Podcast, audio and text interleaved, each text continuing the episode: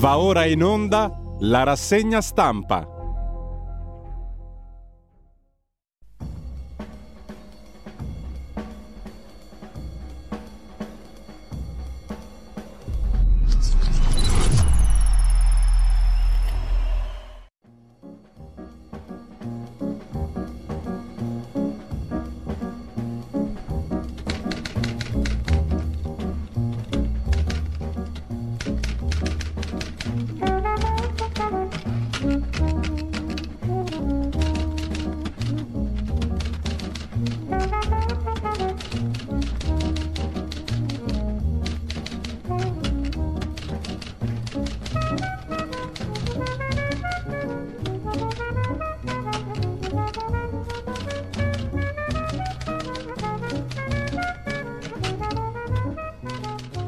Cordiale buongiorno a tutte le ascoltatrici e a tutti gli ascoltatori da Giulio Cainarca, ben trovati all'appuntamento con la rassegna stampa. Sono le 7.31, è giovedì 6 ottobre, siamo in perfetto orario come sempre da tantissimissimi anni a questa parte. Intanto vi ricordo il sito di Radio Libertà, radiolibertà.net. C'è anche la possibilità per sostenere la radio, lo dico a volte scherzando, ma è una cosa seria se naturalmente la ritenete tale, se ritenete la radio utile, tutte le solite premesse. In ogni caso radiolibertà.net, potete anche ascoltare e vedere in diretta, è la cosa più comoda insieme alla app e insieme al canale 252 del digitale terrestre per chi non si muove, ha una certa stabilità, un televisore smart TV davanti. 252 del digitale terrestre oppure il nostro sito radiolibertà.net può consentirvi di vedere e di sentire nello stesso tempo. Vedere anche le prime pagine dei giornali di oggi, ma prima ancora le agenzie. Partendo dall'agenzia ANSA che apre sullo scenario domestico italiano, Draghi che parla di obiettivi raggiunti, quelli del PNRR, ma per Giorgia Meloni i ritardi sono evidenti. L'Unione Europea non darebbe i soldi se non fossero stati raggiunti già gli obiettivi, ha detto Draghi nella sua relazione durante la cabina di regia PNRR. Ma Giorgia Meloni obietta, ci sono ritardi evidenti. L'Italia invece, dice Draghi, ha raggiunto tutti gli obiettivi del PNRR, riceverà altri 21 miliardi di euro dopo i 45,9 ricevuti negli scorsi mesi. Il secondo titolo per la cronaca nera, si barrica in casa col figlio, trattativa coi carabinieri nel bresciano. E poi di nuovo la politica, Giorgia Meloni chiede nomi di livello per il governo, sono io che ci metto la faccia, avrebbe detto Giorgia Meloni. Conclusa a Roma la riunione dell'esecutivo di Fratelli d'Italia, dice uno dei big del partito, Rampelli, non mi risulta un veto su Salvini al Ministero degli Interni, ma Salvini oggi viene dato da molti come prossimo ministro per le infrastrutture.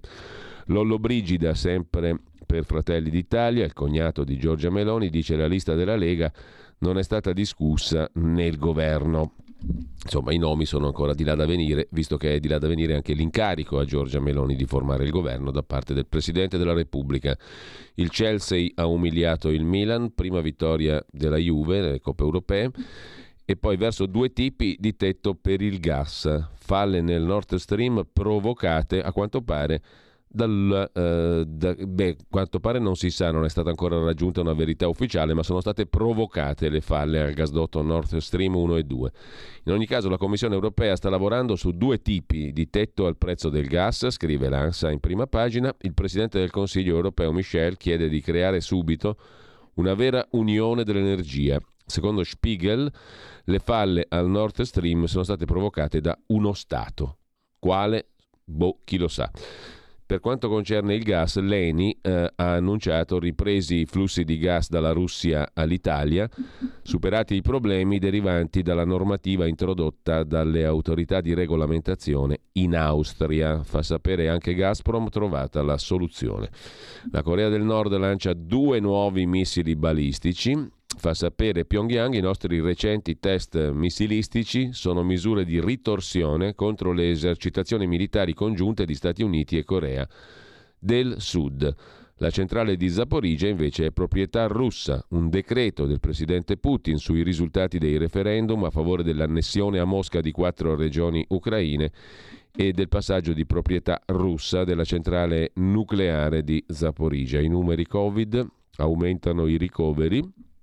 E poi il processo Rubiter, la nipote di Mubarak, Karima in aula. Per me è stato tutto un incubo. L'augurio che mi faccio è che in questa vicenda sia chiusa il prima possibile. È stato un grande incubo e riavere indietro la mia vita e poterla vivere serenamente, ha detto Karima El Marug, in arte Rubi, ai cronisti, lasciando l'aula del processo. Eredità della rimpianta Hilda Boccassini. Ci tiriamo avanti col processo Rubiter quater quinquies e quel che l'è. A proposito di Berlusconi, Ibrahimovic, l'abbiamo sentito ieri in rassegna stampa, ospite a casa Berlusconi su TikTok Tac, naturalmente. Raid contro un disabile a Roma, 6 minori rischiano il processo, scrive ancora l'agenzia ANSA. Cronaca super nera, lo hanno massacrato di botte senza un movente, riprendendo l'azione con uno smartphone e postando poi sulle chat quanto compiuto contro un disabile a Roma. Non servono commenti, naturalmente. Getta in terra sculture ai Musei Vaticani, fermato un turista, avrebbe danneggiato 2 busti nella galleria Chiaramonti, voleva parlare con il Papa.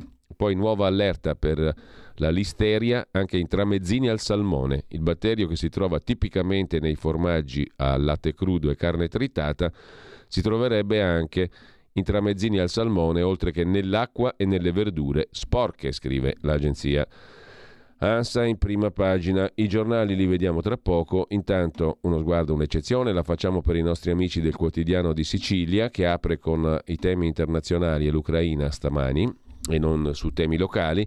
Il voto in Ucraina prima dell'invasione, Luhansk e Donetsk erano già filorusse.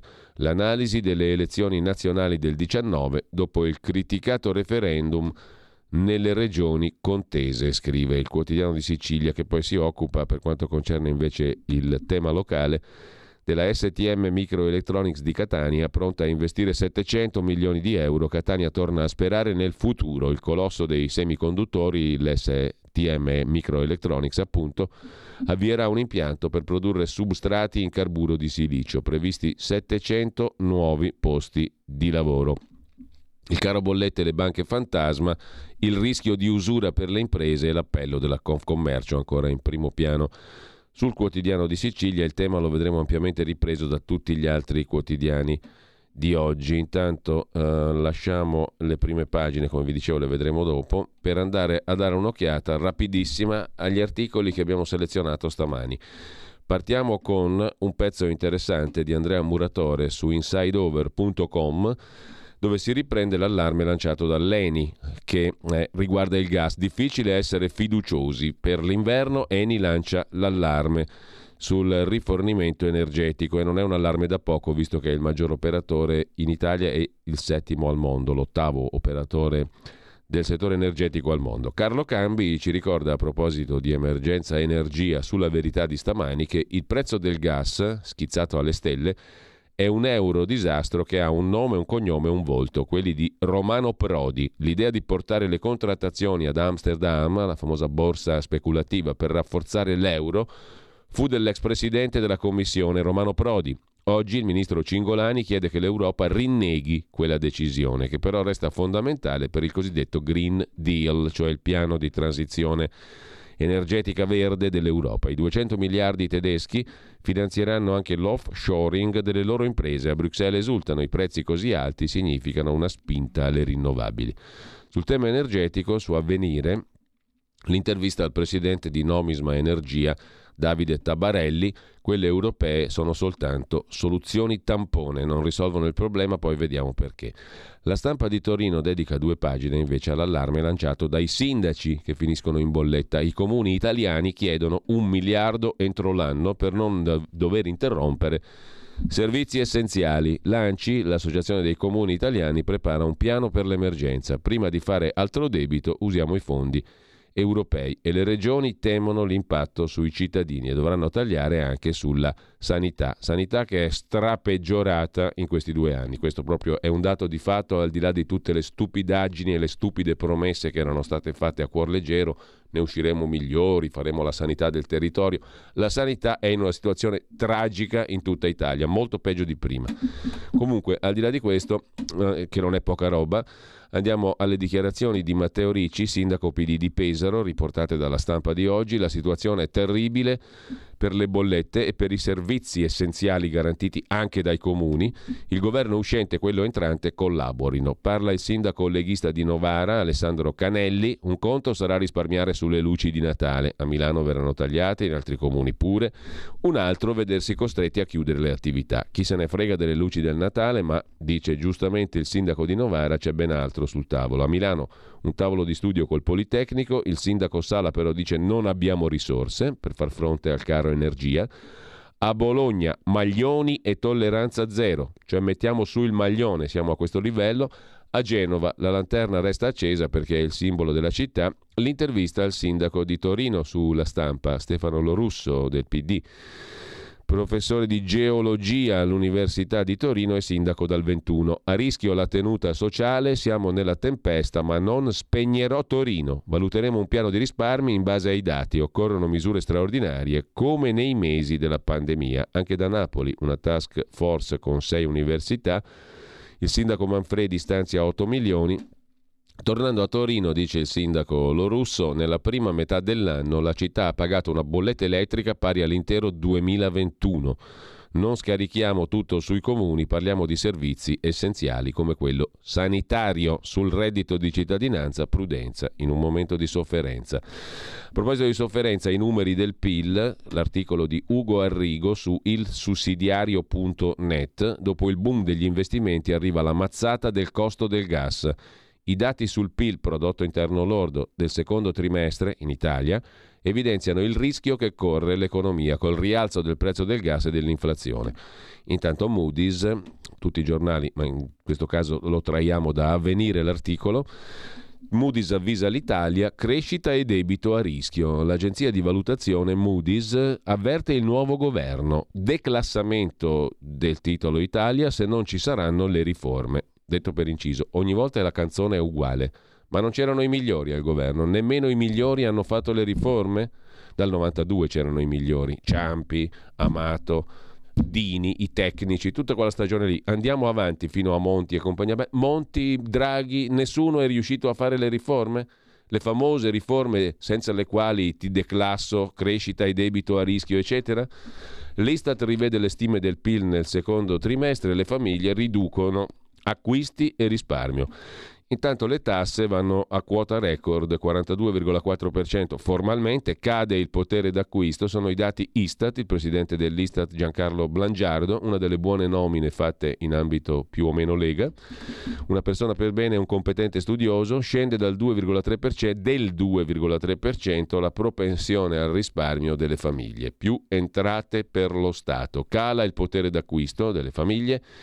Con l'inflazione in continua crescita non è un bel segnale.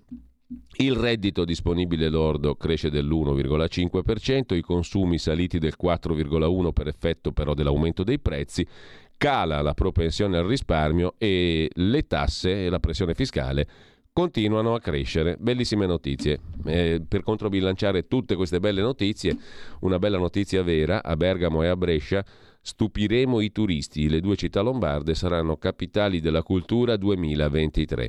Sono da scoprire, sono bellissime entrambe i loro territori. Si partirà il 20 gennaio, in calendario 220, scrive il Corriere della Sera, giustamente valorizzando questa iniziativa. A proposito di Lombardia, vi segnalo anche sul Foglio l'articolo come sempre molto interessante di Fabio Massa nella rubrica Gran Milano, il PD attrattivo e flessibile di Del Bono, uno dei sindaci appunto citati prima, delle due città citate, Brescia, sindaco e forse candidato del PD alle prossime regionali. Parla il sindaco di Brescia, pragmatico sul terzo polo e 5 Stelle, idee chiare sulla Lombardia e il nodo delle primarie. A proposito di Regione Lombardia, primarie qui, alleanza là, il fantasma di Lady Moratti su PD e terzo polo. C'è anche Maran che sta lasciando il PD per andare altrove ed è uno dei nomi forti in Lombardia del Partito Democratico. Verso il governo Meloni, non cada nella trappola di Ciampi, è il suggerimento del professor Stelio Mangiameli, professore di diritto costituzionale all'Università di Teramo, esperto di regionalismo e di diritto comunitario, intervistato, bella intervista, sul sussidiario.net. Meloni non si faccia incantare, anche al Ministero dell'Economia serve un politico, dice il professor Mangiameli, perché gli elettori votano persone, programmi e leadership e i tecnici non sono inclusi. Ottime parole. Intanto una curiosità: ci sono due massoni che accomunano, o meglio, una sola appartenenza economica per due massoni che sono papà illustri di figli illustri, papà Draghi e papà Dell'Utri. 1947, l'ordine di San Giorgio, nell'albo i cavalieri Carlo e Alfredo, i papà di Dell'Utri e di Draghi. La storia curiosa la racconta il Fatto Quotidiano, pagina 16, Gianni Barbacetto e Maurizio Massignan. Nato nel 1469 per la difesa della Carinzia dai turchi, l'ordine di San Giorgio nell'800 fu mantenuto come onorificenza asburgica, nel 1981 diventa obbedienza massonica. Draghi Junior e Dell'Utri Junior, cioè Mario Draghi e Marcello Dell'Utri, forse non si sono conosciuti, ma i loro babbi avevano in comune questa appartenenza massonica. Il pressing della Lega, Salvini pronto a un incarico di governo, scrive il Corriere della Sera. Qui apriamo il capitolo governo, politica interna e affini. Salvini pronto dunque, forse dicono, a diventare ministro delle infrastrutture invece che dell'interno, chi lo sa. Il messaggio di Fratelli d'Italia è: nessun veto su di lui. Ci mancherebbe, direbbe qualcun altro. In ogni caso l'obiettivo di Salvini è mettere pressione su Meloni, secondo il Corriere della Sera. Spiega un deputato: con un ministero duro difficilmente potrebbe fare anche il segretario. Sulla Lega, due pagine del Giornale di Berlusconi, dati neri, fronda del Nord, la Lega in crisi si gioca tutto. Siamo nel dorso milanese e lombardo del Giornale. La proiezione del voto politico sulle elezioni regionali agita un partito in cui i bossiani rialzano la voce. Anche sulla Stampa di Torino due pagine sono dedicate alla Lega e più in generale al Nord. Il tema è quello dell'autonomia. Dal Veneto l'ultimatum a Salvini, si rischia il Vietnam, il pressing dei leghisti della prima ora. Deve mantenere le promesse. Il primo Consiglio dei Ministri sarà decisivo, bisogna vincere le resistenze di Fratelli d'Italia. Un'intervista a Ilvo Diamanti, sociologo. Il Nord dal vaffa all'angoscia, ora chiede protezione a Meloni. Intanto su Italia Oggi, Fratelli d'Italia vota uno statuto antifascista, nuovo corso del partito, difende l'aborto, solidarizza coi rider, appoggia il terzo settore. Parla il capogruppo in Toscana Torselli, andiamo avanti, senza imbarazzo. Su Italia Oggi c'è anche una bella intervista al professor Francesco Manfredi, che sentimmo qualche settimana fa, docente di economia aziendale alla LUM, l'Università di Bari. Il PNRR va ripuntato sull'energia. I paesi del nord Europa hanno ben presenti i loro interessi e intendono difenderli. Basta con le finte piste da sci, le ciclabili, i vecchi progetti tirati fuori dai cassetti giusto per fare qualcosa. L'Italia deve attrezzarsi sul fronte energia, con investimenti per le rinnovabili, certo, ma anche per il rinnovamento delle strutture di estrazione e idroelettriche e gli impianti per il nucleare di ultima generazione. Come disse Indro Montanelli, ricorda il professor Manfredi, in Europa i tedeschi ci entreranno da tedeschi, i francesi da francesi, gli italiani da europei. Alcuni paesi considerano l'Unione Europea il meccanismo migliore per sfruttare le proprie rendite di posizione e per fare gli interessi dei propri cittadini. Per quanto concerne poi la politica politicante, roba di curiosità e affini, diciamo così, su Dagospia, finita un'era, non solo Di Maio, tra i depressi del nuovo corso politico c'è Gianni Letta, questo giovane di belle speranze, l'eminenza azzurrina, come lo chiama Dagospia, cacciato dal cerchio magico di Berlusconi ad opera di Licia Ronzulli, che è vicinissima a Silvio, ha affidato agli amici Gianni Letta l'amarezza per la fine del rapporto con Berlusconi. Quel che mi dispiace di più è che non gli manco, avrebbe detto Gianni Letta agli amici, e se lo chiamo neanche me lo passano al telefono. Una volta tutta Roma e mezza Italia chiedeva udienza a Gianni Letta, oggi poverino è Gianni Letta ad andare dagli amici per sfogarsi, scrive Dagospia, e sicuramente sarà vero. Sempre su Dagospia e sempre su Berlusconi un articolo da tag43.it sulla importanza stratosferica che ha Licia Ronzulli ormai nella vita di Berlusconi e quindi di Forza Italia. Dalle cene eleganti, che era lei che coordinava, al ricevimento al Quirinale, un bel salto, non c'è che dire. Un ritratto velenoso di Licia Ronzulli su tag43.it. Vive le mansioni da fidatissima factotum di Silvio Berlusconi con grande zelo. Ha in mano l'agenda di Berlusconi e perciò detiene un potere enorme. Berlusconi ha ingaggiato per lei una battaglia durissima. Obiettivo: farla diventare ministro della salute, era la caposala al Galeazzi di Milano, o in subordine quello dell'istruzione. D'altronde, se una cuoca poteva governare l'Unione Sovietica, ma poi non accadde, vuoi che una laureata in infermieristica non possa guidare il Ministero della Salute di Roberto Speranza? Vedremo. Intanto, chi è Giovan Battista Fazzolari, sempre su Dagospia, uno dei nomi che si sentono citare per Fratelli d'Italia, è il Gianni Letta a proposito di Giorgia Meloni, scrive ancora Dagospia. È subito finito nel mirino di imprenditori, manager e leccaculi vari e avariati che smaniano di incontrarlo per saltare sul carro della Ducetta. Tipo tosto, preparatissimo il Fazzolari, gran lavoratore, molto riservato. Non va a cafonalizzarsi da nessuna parte, zero partecipazioni ai talk show. Si fa vivo solo quando affianca la Meloni, scrive Dagospia, negli incontri importanti. Quindi il Fazzolari potrebbe ricoprire il ruolo di sottosegretario alla presidenza del Consiglio, un incarico nevralgico nella gestione del potere, ma che ti spreme H24. Davanti a una rogna più grossa dell'altra, Giorgia Meloni ha bisogno di averlo accanto anche lei, H24, scrive Dagospia, che si occupa anche di Lega. Il PD si metta in testa che la stagione dei giochini di palazzo sta per finire. Il leghista Claudio Durigon, quello che voleva intitolare un parco di Latina ad Arnaldo Mussolini, si incazza per la nomina di Angelo Tanese, direttore generale della SL1 di Roma, molto vicino a Zingaretti, a capo del personale del DIS, il Dipartimento di Coordinamento dei due servizi segreti. Questo interscambio di personaggi, avvenuto in silenzio a poche ore dal voto, denuncia Durigon, rappresenta l'idea che certa sinistra ha della pubblica amministrazione, un grande gioco dell'oca di poltrone da riempire. Vogliamo chiarezza. Nel frattempo, da veritaeaffari.it, ripreso da Dagospia, non solo Alfredo Romeo, tra i finanziatori della disastrosa avventura elettorale di Luigi Di Maio, spicca anche la Energas, società di Menale Diamante, che ha staccato un assegno da 50.000 euro per il povero Luigino, finito fuori dal Parlamento. Marco Rotelli ha donato 30.000 euro, la stessa cifra dell'Università Niccolò Cusano. 10.000 sono arrivati da Vincenzo Federico Sanasi d'Arpe, amministratore delegato della Consap, e tutto il resto lo trovate ancora su Dagospia. Mentre vi segnalo, a proposito invece di temi di carattere politico-sociale, un bel pezzo di Avvenire sui minori.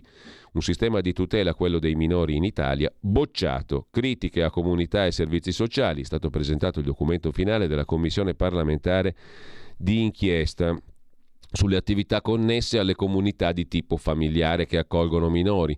La commissione parlamentare ha scritto un atto di accusa molto duro: segnalate norme poco specifiche per la tutela dei minori, mancanza di strumenti di controlli e dati non aggiornati, scrive Luciano Moia, come sempre molto attento a temi di questo tipo, così come è molto attento alle questioni di gioco d'azzardo, mafie e anche Terra dei Fuochi. Antonio Maria Mira, anche lui autore di un bell'articolo su Avvenire di oggi sulla Terra dei Fuochi, meno roghi ma è boom di discariche abusive. Il commissario antiroghi romano dice: l'emergenza non è finita, il ciclo di smaltimento è insufficiente, in forte aumento le sanzioni, a settembre scoperti 80 nuovi siti di sversamento, luoghi a rischio per la salute. È l'emergenza sanitaria più importante per Caserta e Napoli. Nella Terra dei Fuochi gravissime patologie, dal tumore al seno all'asma, leucemie, malformazioni congenite, sono legate allo smaltimento illegale di rifiuti.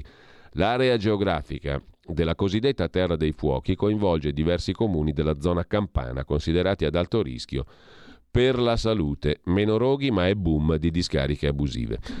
Sulla strage di Brescia, invece, qui facciamo un salto indietro nel tempo, si sofferma in dettaglio Repubblica, pagina 14, il processo senza fine, chiesto il giudizio per due neofascisti, i ruoli degli esecutori Toffaloni e Zorzi, ma nessuna decisione sul terzo livello, respinta la revisione per Maurizio Tramonte. Le tappe le riassume così Repubblica. Dopo quella che uccise a Brescia il neofascista Silvio Ferrari, 19 maggio 74, 9 giorni dopo in piazza della Loggia fu strage, 8 morti, 100 feriti.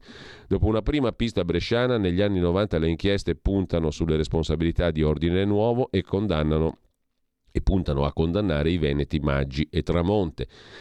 Gli esecutori sarebbe stato l'allora 17enne Marco Toffaloni a mettere la bomba, secondo l'ultima ipotesi, con la complicità di Roberto Zorzi.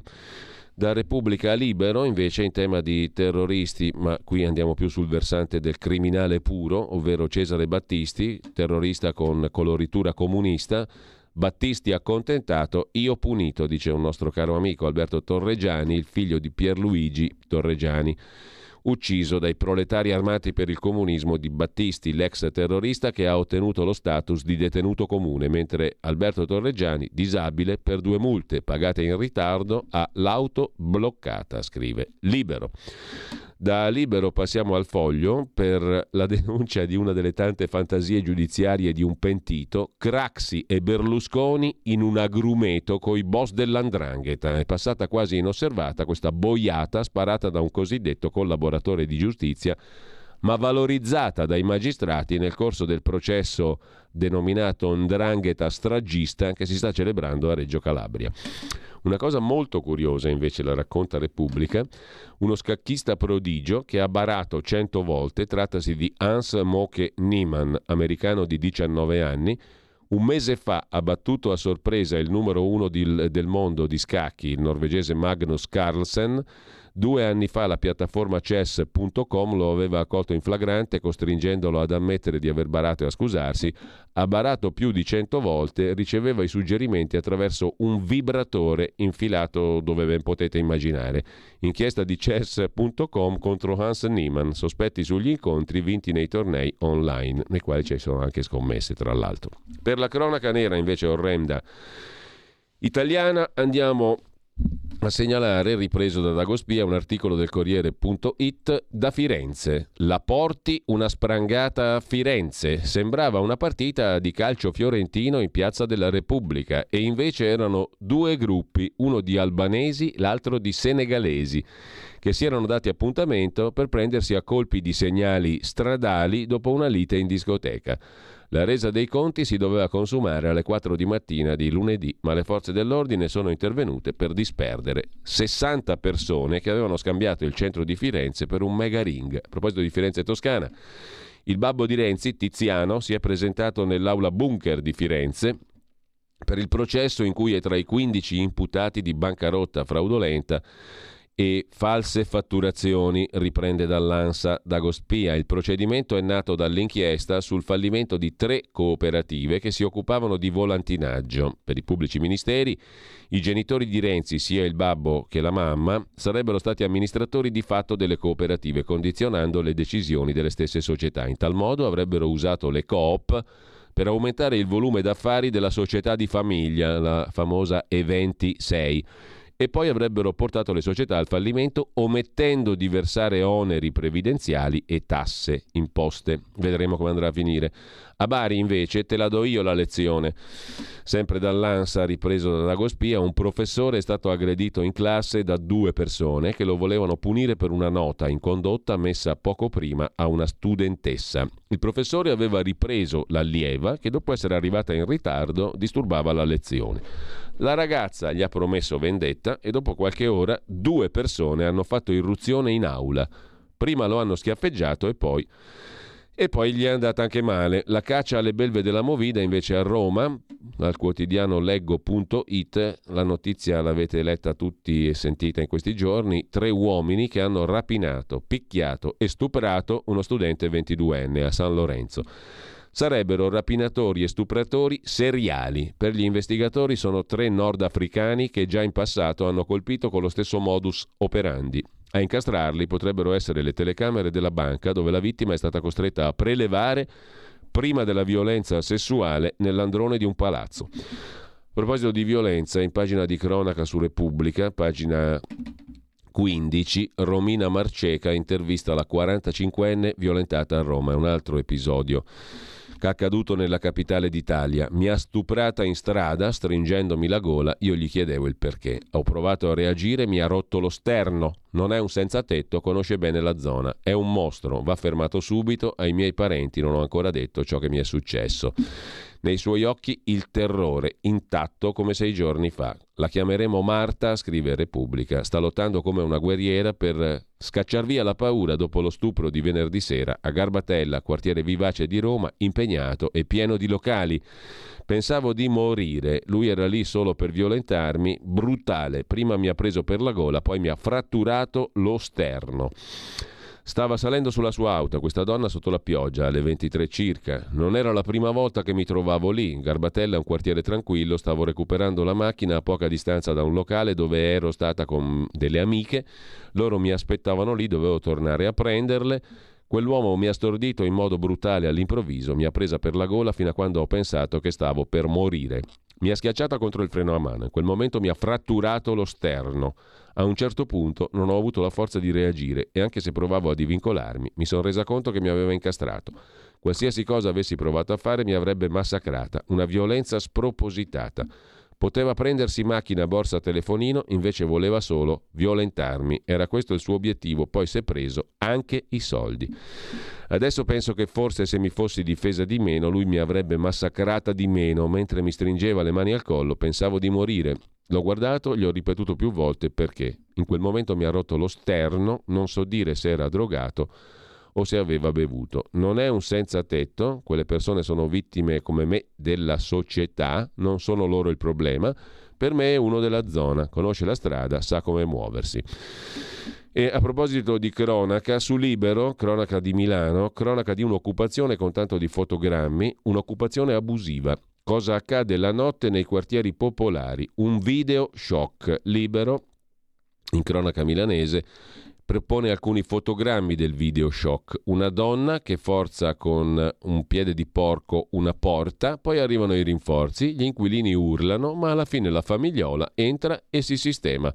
Massimo Sanvito racconta le diverse fasi dell'occupazione di martedì sera in via Segneri 10 a Milano. Una donna rom che cerca di sfondare la porta di un alloggio, un complice che completa il lavoro e poi 2 donne e una bimba che arrivano occupando la casa popolare a Milano. Milano, dove il raffreddore batte influenza e Covid, ne so qualcosa anche personalmente, per ora è soprattutto il rinovirus e poi l'influenza che quest'anno sta arrivando in anticipo. Tornano a diffondersi i classici virus respiratori che nei 2 inverni del Covid, soprattutto per le mascherine, il distanziamento e le chiusure delle scuole, sembravano scomparsi. Colpiscono in particolare i bambini che ora sono più suscettibili, scrive il Corriere in cronaca lombarda. Questo mentre il coronavirus riprende a crescere in proporzioni importanti. Nell'ultima settimana in Lombardia si sono registrati 46.000 positivi, in aumento del 126% nel confronto col periodo 14-21 settembre. Quindi la Covid comincia a ricrescere e tornano a farle compagnia il raffreddore e l'influenza classica. Mentre apriamo la pagina degli esteri, qui c'è un bel pezzo su Repubblica.it di Daniele Castellani Perelli, ripreso da Dagospia. C'è del fascio in Danimarca. I paesi del nord Europa hanno una vena fascio nazista che li percorre da sempre e si manifesta in vari modi, compreso questo. La premier socialdemocratica Mette Frederiksen è stata costretta a indire nuove elezioni in Danimarca per lo scandalo dei visoni. Che roba è? Ne fece abbattere 17 milioni di visoni nel novembre del 2020. Erano colpevoli di aver contagiato con la Covid 11 persone. Da allora non si è più ripresa nei sondaggi e il 1° novembre si vota in Danimarca. La premier socialdemocratica rischia di perdere poltrona e faccia. Lei punta a un grande inciucione col centrodestra, ma tutti gli occhi sono puntati sull'estrema destra dell'ex ministra dell'immigrazione Inger Stoiberg, che potrebbe vincere in Danimarca. Mentre a proposito di pagina degli esteri vi segnalo su tempi.it, settimanale di Comunione e Liberazione, la comunità politica europea, l'articolo di Rodolfo Casadei, serve a Macron l'idea di comunità politica europea per frenare Germania e Stati Uniti. Domani si tiene il primo summit a Praga di questa nuova invenzione politica del presidente francese, la comunità politica europea. 44 i paesi invitati. La Francia vuole impedire l'allargamento dell'Unione Europea oltre i 27 paesi e minare i progetti geopolitici di Regno Unito e Polonia. In futuro, chissà, fare a meno dell'Alleanza Atlantica. Rimanendo in Europa, caso dell'eutanasia in Belgio, il Belgio ha violato il diritto alla vita dei suoi cittadini. Una storica sentenza della Corte Europea dei Diritti dell'Uomo, la CEDU, che ha condannato il Belgio a modificare la legge sull'eutanasia, riconoscendo che i paletti previsti non sono sufficienti a impedire gli abusi.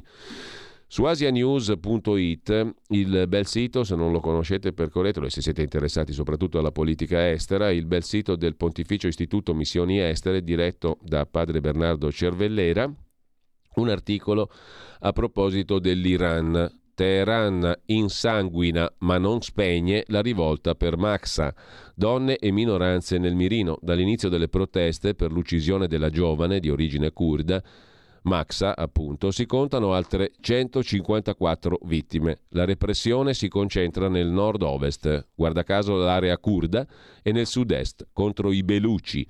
Altre giovani, uccise dalla polizia, sono divenute simbolo della rivolta per i diritti e la libertà. Iran pronto a colpire la resistenza oltre confine in Iraq. Su Asia News poi c'è da segnalare un altro bell'articolo di Vladimir Rozansky sulla Turchia. Dal Caucaso all'Asia centrale, Ankara prova a costruire un asse turanico, contatti con i paesi ex sovietici nelle due regioni per creare il corridoio del Transcaspio.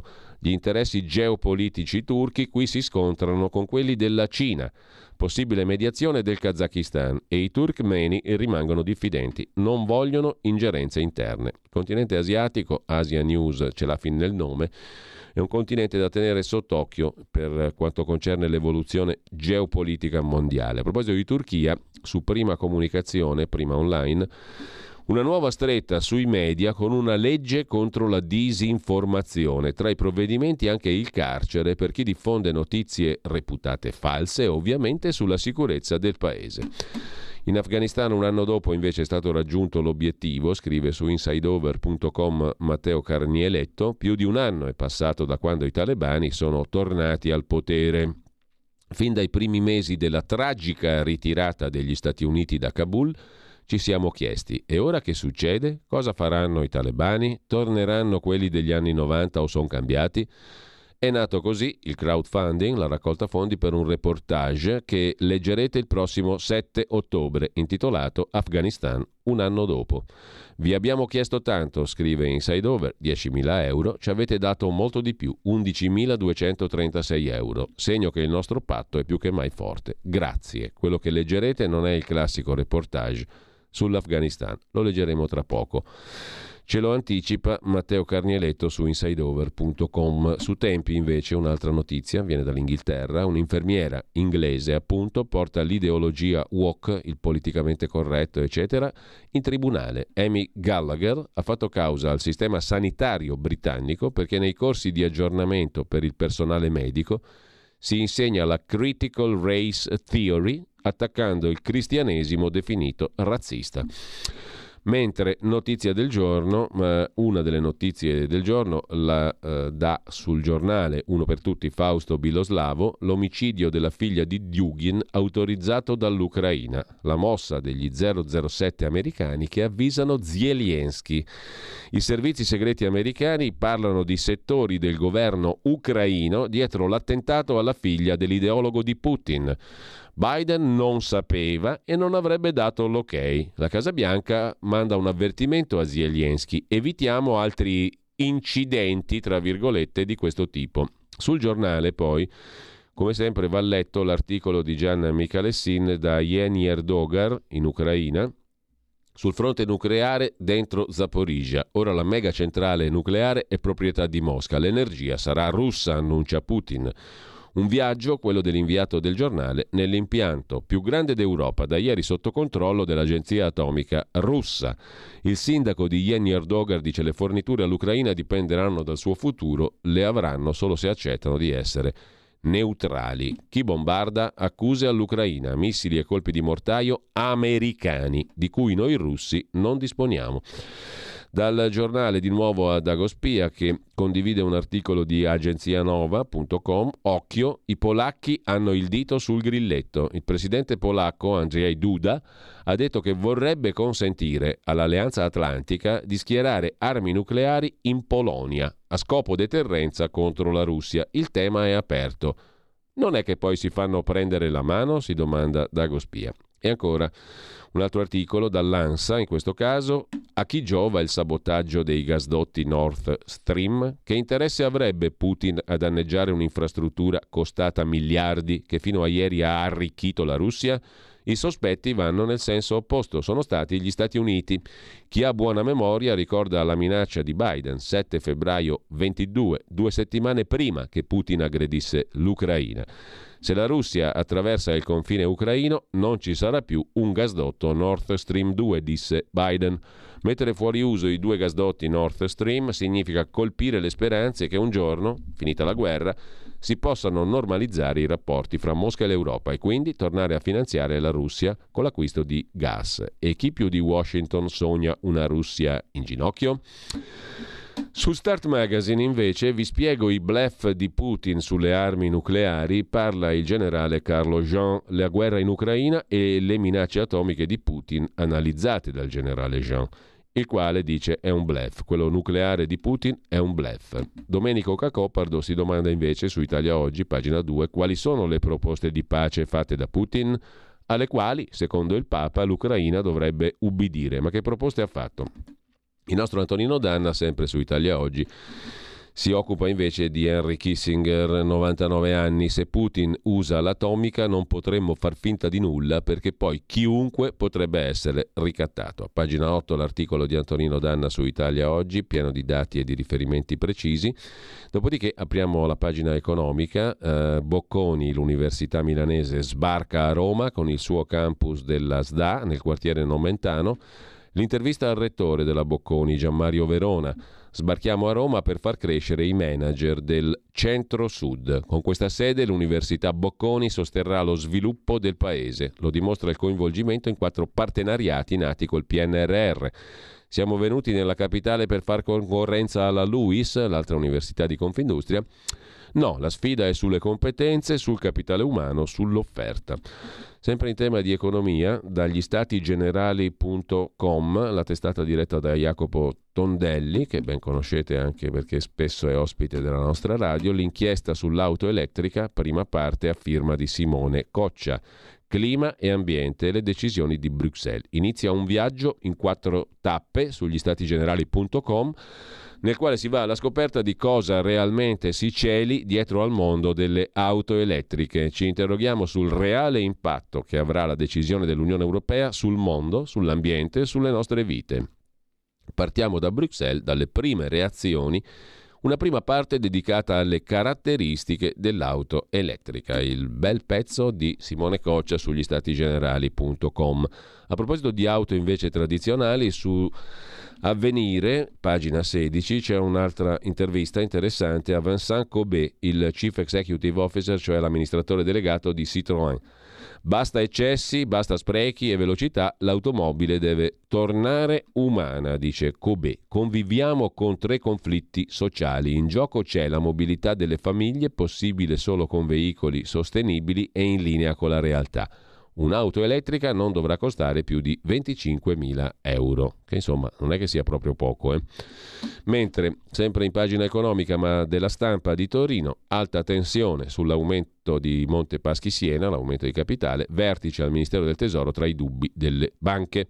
L'amministratore delegato Lovaglio conferma i tempi ma non svela gli impegni. L'assicurazione AXA pronta a partecipare ma è stallo con il fondo Anima. Entro giovedì 13 il prospetto deve essere chiuso con l'ok della Consob. L'operazione, che punta a raccogliere 2,5 miliardi, partirà lunedì 17. Vi guardate nel portafoglio e dite sì, sono azionista di Monte Paschi, anche se non lo sapete, contribuenti e contribuentesse.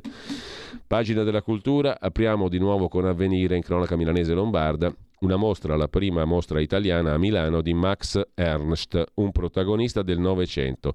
dadaista, surrealista e molte altre cose, dal dadaismo al surrealismo fino agli anni 70, un percorso di 400 opere ripercorre l'attività del celebre artista tedesco. Fu pittore, fu scultore, scrittore, perfino attore, e nutrì un grande interesse per il Rinascimento italiano. Pittore molto curioso, stimolante, diciamo così. Mentre, a proposito di cultura, sul sussidiario.net c'è un pezzo di Maurizio Modugno su Pierpaolo Pasolini. Tra la carne e il cielo c'è la musica.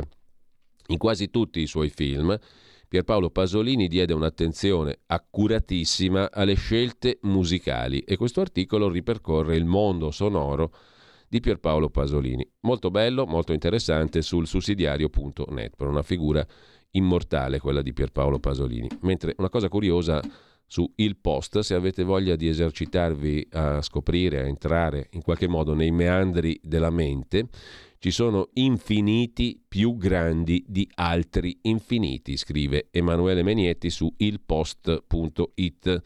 Immaginare gli infiniti può essere infinitamente complicato per le nostre menti finite, ma provarci con un paradosso può essere divertente. Un articolo scientifico molto bello su ilpost.it. Così come bellissime sono le due pagine dedicate da Serenella Iovino a Sua Maestà, il nostro sacro amico gatto. Si sono addomesticati da soli 10.000 anni fa nella mezzaluna fertile. Per gli egizi erano divinità. Hanno ispirato la letteratura e poi i musical. Tutti i segreti dei felini, dei quali non possiamo fare a meno, scrive Serenella Iovino su Repubblica. Le opere di Borges sono popolate da giaguari, puma, leoni e tigri. Con ciò chiudiamo con una notizia veramente bomba. Tenetevi forte, Orietta Berti stava per diventare protagonista di un film di Tinto Brass. Purtroppo non è accaduto. La normalità è la mia virtù, ma Tinto Brass, racconta la mitica Orietta Berti alla Stampa di Torino, Tinto Brass mi voleva in uno dei suoi film. Dalla musica alla nuova vita televisiva è diventata una icona pop. Il tavolo di Fabio Fazio mi mancherà, ma il Grande Fratello mi piace, dice Oriettona, classe 1943. Ha celebrato 55 anni di carriera con 6 CD, 130 brani e si intitola il cofanetto La mia vita è un film, 55 anni di musica. Brass mi chiamava a casa. C'è quello dei film sporchi, diceva mia madre. Ho sofferto per il biglietto di Tenco contro il mio pezzo e tutti mi evitavano. Il mio padre spirituale mi ha detto che era un bene che andassi al Grande Fratello VIP, dice Orietta Berti. Detto questo, perché abbiamo citato Giovanni Battista Scalabrini, lo scopriamo tra pochissimo. Vescovo cattolico italiano, fondatore delle congregazioni dei missionari e delle suore di San Carlo Borromeo, nato a Fino Mornasco, in quel di Como. Perché lo abbiamo citato? Ma perché tra poco scopriremo il perché. Intanto un pezzo musicale, il primo della giornata, affidato alla sapiente scelta del nostro Federico Borsari in regia, che saluto e ringrazio. Al Jolson, qui cadiamo molto molto molto bene, un cantante di jazz che è The Jazz Singer, è un film del 1927 diretto da Alan Crosland, interpretato da Al Jolson. È il film che segna la nascita del sonoro, uscì per la prima volta nelle sale degli Stati Uniti oggi, il 6 ottobre del 1927. Fu il film con maggiore incasso in quell'anno, il sonoro. Ottima scelta quella di Federico, ascoltiamo Al Jolson, Toot Toot Toosie, Go By. Yesterday I heard a lover's sigh, goodbye, oh me, oh my. 7 times he got aboard his train, and 7 times he hurried back to kiss his love again and tell her, toot-toot-tootsie, goodbye. Toot-toot-tootsie, don't cry. The choo-choo train that takes me away from you, no words can tell how sad it makes me. Kiss me, tootie, and then do it over again.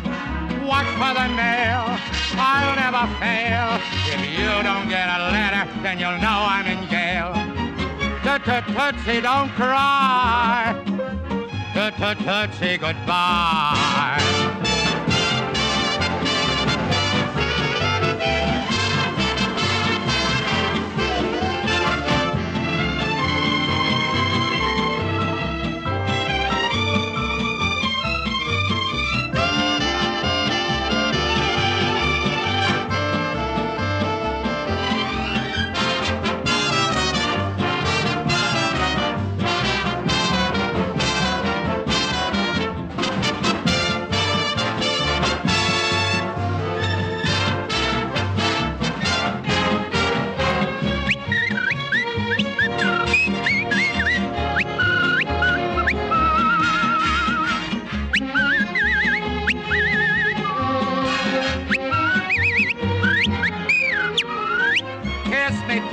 and then do it over again.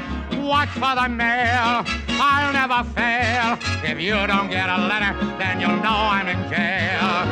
Tootsie, tootsie, don't cry. Goodbye, tootsie, goodbye.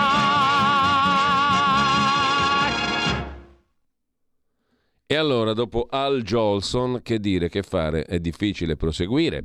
Ce la facciamo lo stesso, per carità. Andiamo a vedere le prime pagine dei quotidiani di oggi. Partiamo dal Corriere della Sera. In primo piano due questioni. Il governo Meloni, il piano anzi di Giorgia Meloni. Si parla di ritardi sul PNRR, dice Giorgia Meloni, ma Draghi sottolinea che i tempi sono stati rispettati. Il presidente Draghi ricorda che l'Unione Europea sta per dare all'Italia la seconda tranche da 21 miliardi di euro. La leader di Fratelli d'Italia torna sulla questione del futuro governo. Ci metto la faccia, per cui deve essere un esecutivo di alto profilo. Senza chiudere ai tecnici, ma ribadisce Giorgia Meloni, secondo quel che racconta il Corriere niente meno che in prima pagina, non mi farò imporre nomi che non siano all'altezza del compito. Il leader della Lega Salvini si dice pronto a un incarico di governo. Quale? Lo scopriremo soltanto vivendo. Mentre sempre dalla prima pagina del Corriere della Sera, Bruxelles spinge per limitare il prezzo del gas.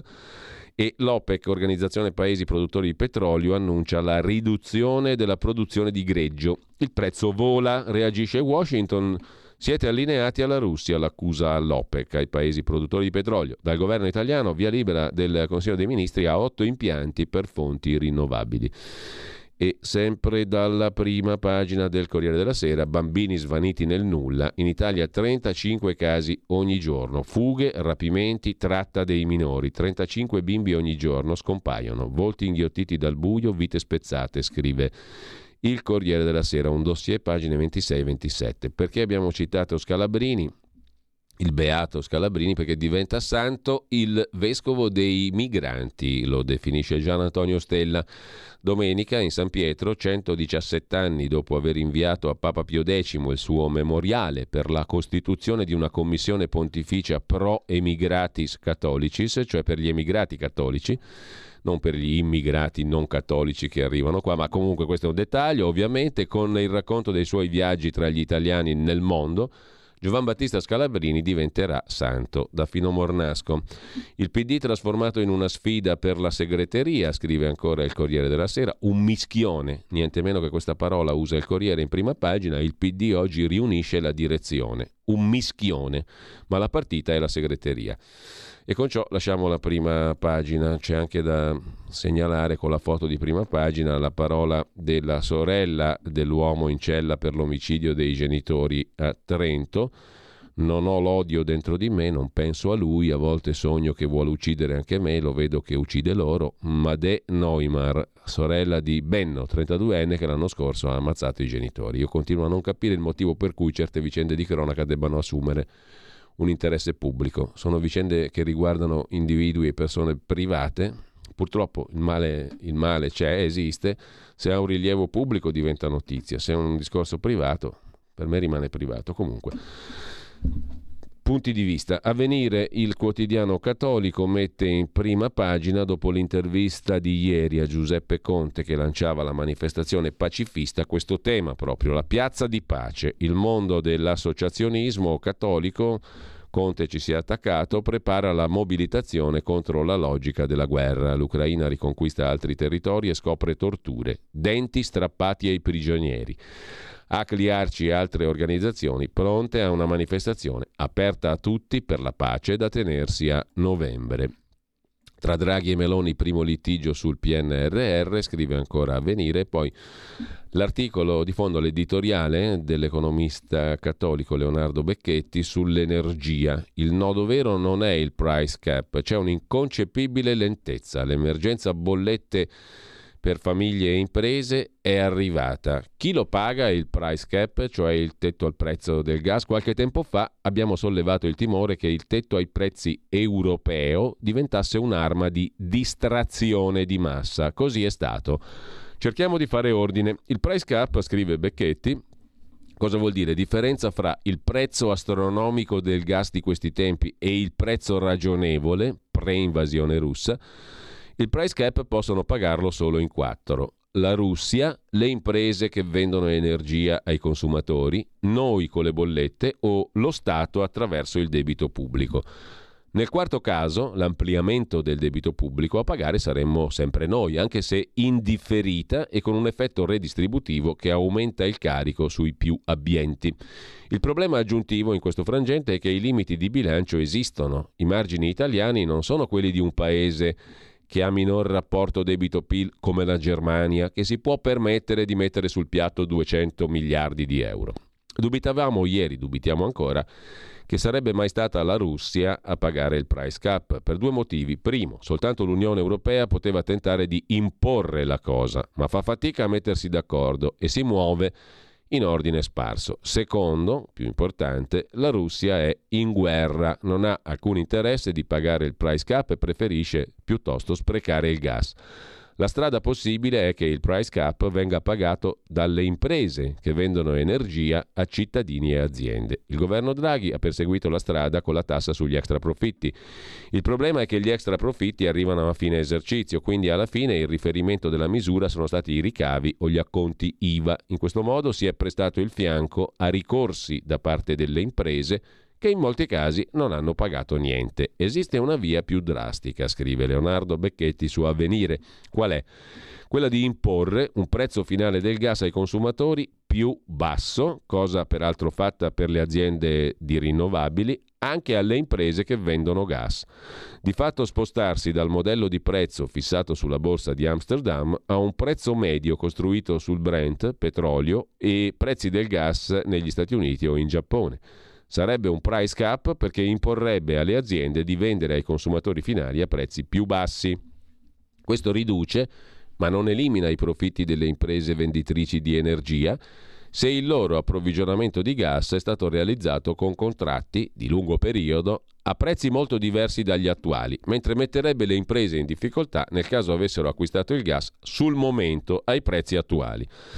La prima ipotesi è sicuramente la più accreditata. Sullo sfondo resta una domanda. Perché tanta lentezza sulla soluzione strutturale che ci libera dal problema che è il passaggio alle rinnovabili?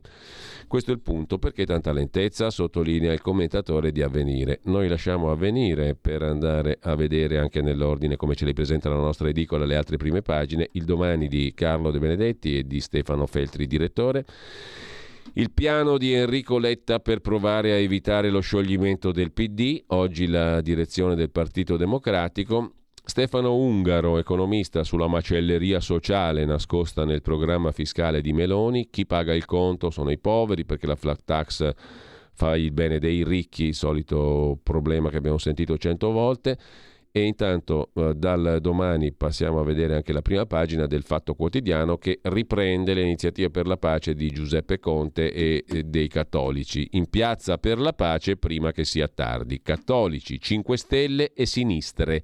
I movimenti pacifisti dopo la proposta di Giuseppe Conte, Acli, Arci e compagnia. Dice Monsignor Ricchiuti, ONU e Unione Europea inerti, dovremo manifestare in tantissimi. Nel frattempo Fratelli d'Italia è alle prese con i diktat di Lega e Forza Italia e oggi nel PD direzione dello stallo. Letta congela tutto, la nuova lite è sui capigruppo donne.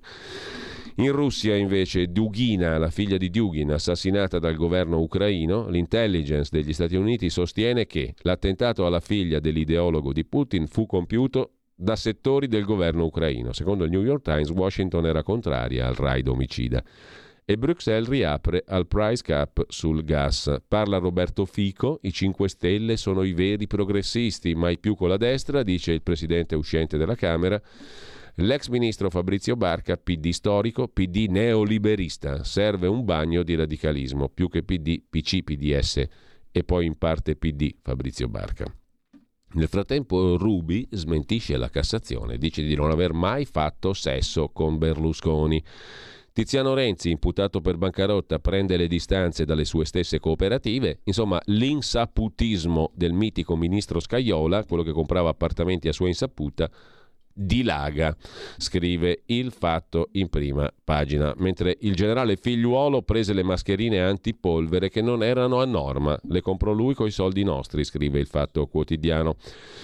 L'articolo di fondo, gli alfa privativi È firmato come tutti i giorni dal direttore Marco Travaglio e si riferisce a un'affermazione di Walter Veltroni, il quale ha detto in sostanza, in una lunga chiacchierata di ieri con la stampa, che il Partito Democratico del 2007 era un partito che non era l'alfa privativo. È un bel tema quello degli alfa privativi per rifondare la sinistra, scrive sarcastico Marco Travaglio. Con gli alfa privativi vai molto lontano, cara sinistra. Lasciamo il fatto, andiamo a vedere anche il Foglio di Cerasa e Ferrara. Dopo la pausa e dopo l'annunzio a tutti, urbi e torbi, di una nuova trasmissione. Ci sono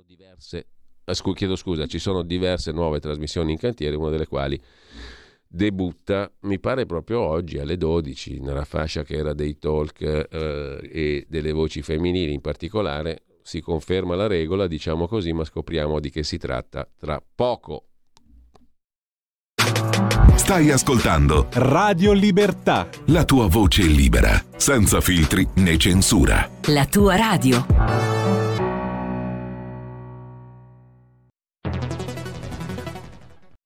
C'è chi te la racconta sbagliata e chi te la racconta male. C'è chi te la racconta tagliata e chi te la racconta al contrario e chi non te la racconta affatto. QDS te la racconta giusta. Ogni giorno la tua terra, il suo presente, le sue attese, la sua volontà di rinascita. Leggi, abbonati, scegli il Quotidiano di Sicilia. L'informazione giusta per crescere insieme.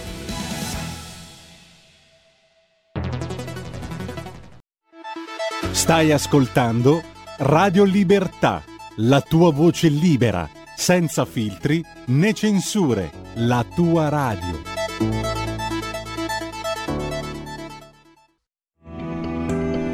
Il Meteo.it presenta le previsioni del giorno. Alta pressione sempre ben presente su tutto il nostro paese, dove il tempo risulta asciutto e il clima gradevolmente tardo estivo. Al mattino soleggiato su tutto il territorio nazionale, con cieli anche spesso sereni, specie al centro-sud. Da segnalare nubi sparse o locali innocui addensamente al nord e sulle coste toscane, foschie o nebbia al primo mattino sulla Valpadana. Nel pomeriggio non sono attese particolari variazioni, anche se ci sarà una maggiore nuvolosità anche al centro-sud. Per ora è tutto da ilmeteo.it, dove il fa la differenza anche nella nostra app. Una buona giornata da Lorenzo Tedici. Avete ascoltato le previsioni del giorno. E nella fascia tra le 12 e le 13 inizia da oggi su Radio Libertà una nuova trasmissione condotta da due voci che già conoscete. Una la conoscete da più tempo, un'altra da meno tempo, ma comunque si tratta di due conduttrici che già avete avuto modo di ascoltare. Allora introduco e ringrazio e saluto Malika Zambelli e Elisabetta Gregori, che dovrebbero essere in linea con noi in questo momento. Buongiorno. Ci siamo. Buongiorno a entrambe. Allora Elisabetta Gregori, buongiorno, la domenica, buongiorno.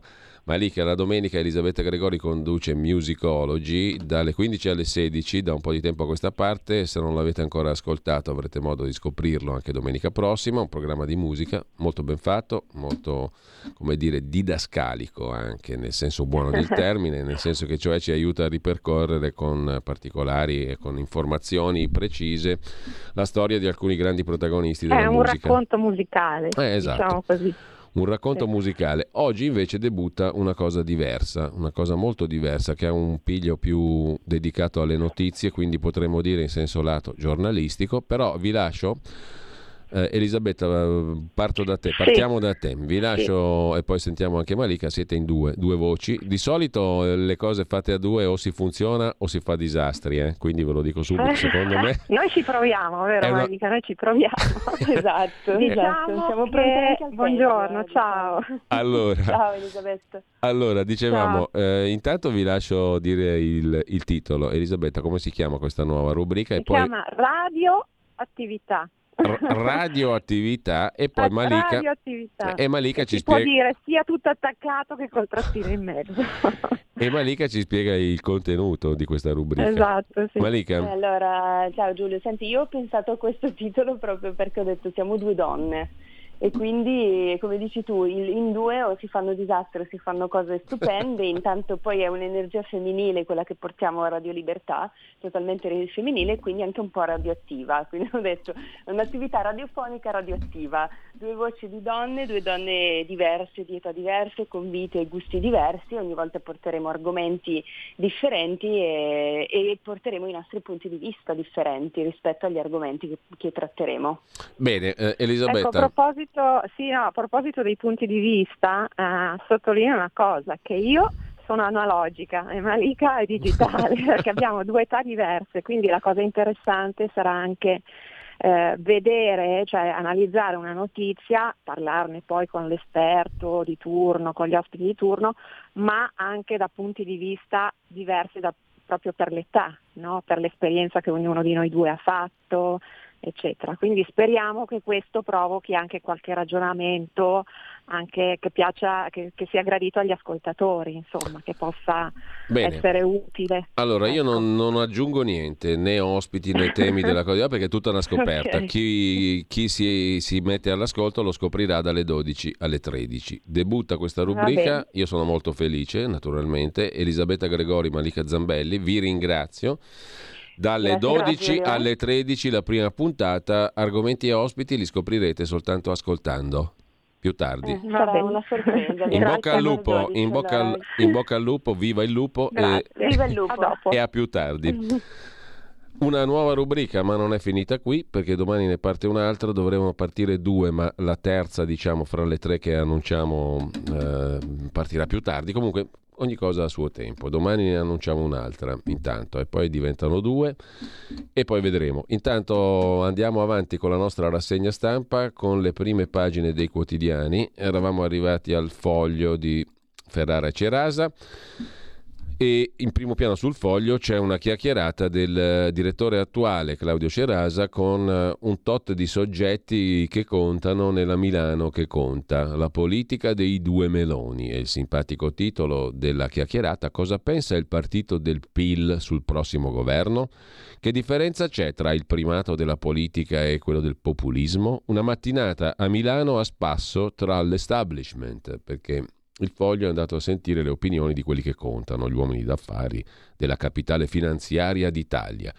10 domande, 10 risposte, 3 spunti utili del sindaco Sala. Metti una mattinata a Milano, passata con importanti volti della città, una colazione con 20 importanti uomini d'affari, un caffè col sindaco, un pranzo con un imprenditore e una cena con un campione dell'innovazione. Metti insieme tutto questo, le loro domande, la curiosità su ciò che ci può aspettare, sul futuro dell'Italia meloniana, e alla fine puoi provare a tirare le somme. Il tema è: cosa teme del governo Meloni quel pezzo di classe dirigente italiana che considera l'agenda dei sovranisti molto distante rispetto all'agenda dei doveri italiani?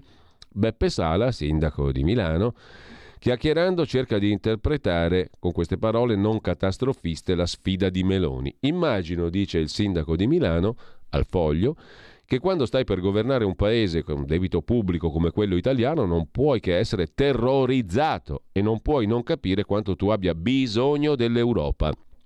Sentimento comune dei cittadini, anche quelli che non hanno votato Meloni, è però legato a 3 domande. Che idee pericolose si porterà dietro Meloni al governo? Risposta: occhio all'immigrazione. Secondo: quanto verrà premiata la fedeltà e quanto la competenza? Risposta: occhio al secondo livello di governo, non i ministri, quelli più in giù. Terzo: quale sarà il nemico che il governo sceglierà di avere per scaricare a terra le vecchie pulsioni sovraniste? Risposta: l'obiettivo è sempre uno e si chiama Bruxelles. Queste le 3 domande del sindaco Sala che fanno da introduzione alla chiacchierata con tanti altri soggetti. Nell'inserto 4, pagina 4 dell'inserto del Foglio, c'è il resoconto, diciamo così, della chiacchierata del direttore del Foglio con una parte dell'establishment. Per la verità ci si aspetterebbe un pezzone lunghissimo, lo è molto meno, ma comunque il sindaco di Milano ha sintetizzato la posizione della Milano che conta rispetto al Giorgia Meloni. Meloni che torna Meloni, tensioni con Draghi sulla questione del PNRR e poi la direzione sadomaso del PD, altro che opposizione e bollette. Da oggi il PD, scrive il Foglio, si abbandona alla sua vera passione che è il congresso. Matteo Salvini, più fantasia, così Giorgia Meloni avrebbe detto a Salvini di tirar fuori nomi diversi sul governo. E poi il pezzo dell'imperdibile, come sempre, Caruso, Lega per Meloni, la leader di Fratelli d'Italia fa la supplente di Salvini, tutela Fedriga, tutela Giorgetti e frena Fontana, così la racconta oggi l'impareggiabile Foglio di Ferrara e Cerasa, mentre Cingolani, ministro della transizione energetica, usa la tattica dello sfinimento e Bruxelles accoglie il suo piano. Vittoria sul gas forse, perché la strada è ancora lunga. La strada è lunga, ma le bollette intanto arrivano. Lasciamo il Foglio, andiamo a vedere anche la prima pagina del Quotidiano Nazionale, Giorno, Nazione, il resto del Carlino. Meloni e la crisi, troppi ritardi, sarà dura, dice Giorgia Meloni, e poi tutte unite le donne che nelle piazze si tagliano le ciocche per Mahsa Amini, ammazzata in Iran. Dilaga la protesta delle donne per le iraniane uccise, no al velo e più diritti. Anche le dive del cinema e della TV si tagliano le ciocche, scrive il Quotidiano Nazionale. Da qui passiamo al Mattino di Napoli. Il Mattino mette in prima pagina, tra l'altro, la tragedia di Gragnano, il ragazzino che si è ammazzato proprio a causa dei bulli, vittima di bulli. Il tema in classe è ignorato da Di Alessandro. Nel compito del tredicenne suicida la denuncia dei soprusi. Sono vittima di episodi di bullismo, scriveva in un tema sul suo quaderno che forse non è mai stato letto e corretto in classe. Forse quella frase non è stata compresa invece appieno nel suo dramma. Alessandro, lo scorso 1 settembre, 13 anni, si è tolto la vita probabilmente proprio a causa dei cyberbulli che lo tormentavano da mesi, scrive il Mattino. Passiamo al gemello caltagironiano del Mattino, da Napoli a Roma, il Messaggero. Vendette, risse, ricatti hot, il terrore delle baby gang a Roma. L'inchiesta della Procura di Roma fotografa la crescente violenza delle bande, spedizioni anche contro i disabili, violenti pestaggi di gruppo tra ragazzini organizzati in chat, filmati coi cellulari, ma anche foto di compagne di classe minorenni svestite, video che immortalano momenti intimi e privati dati in pasto agli amici. Una di loro racconta di avere tentato il suicidio proprio per questo. Un'inchiesta shock della Procura di Roma dei minorenni fotografa il degrado dell'adolescenza, senza distinzione di quartiere, senza estrazione sociale. A Terni invece sono finiti in carcere 2 egiziani, hanno stuprato una 16enne nel parco, gli aggressori coetanei della stuprata. Una passeggiata nel parco lungo le sponde del fiume Nera si è trasformata in un incubo per una ragazza 16enne aggredita e violentata da quelli che pensava fossero suoi amici, uno suo coetaneo, l'altro di 17 anni, comunque minorenni. E intanto contratto per la sanità, il sì del governo, in busta paga arrivano aumenti di 175 euro, via libera del governo al nuovo contratto sanità. L'accordo triennale che ha avuto l'ok del Consiglio dei Ministri riguarda 600.000 lavoratori, include anche le indennità e permette di riconoscere incrementi medi calcolati su tutto il personale del comparto di circa 175 euro medi mensili, corrispondenti a una rivalutazione del 7,2%. Per i circa 270.000 infermieri ci sono tra 146 e 170 euro in più al mese, con l'intento di valorizzare la professionalità. Non è proprio poco, diciamo a occhio e croce, non è pochissimo per 600.000 lavoratori della sanità. Contratto sanità, il sì del governo. Per 600.000 lavoratori appunto arrivano aumenti medi di 175 euro al mese. Con ciò lasciamo anche il Messaggero di Roma e andiamo a vedere la prima pagina del Tempo, l'altro quotidiano romano ma edito da Antonio Angelucci, neodeputato Lega. Così cambierò Roma, piano giubileo e l'intervista al sindaco Gualtieri che svela in anteprima le opere per il giubileo romano 2025, nuovo look per stazioni del metro, piazze storiche riqualificate, sottopasso a San Pietro, sul termovalorizzatore obiettivo prima pietra nel 2023 e 40 milioni contro i rincari.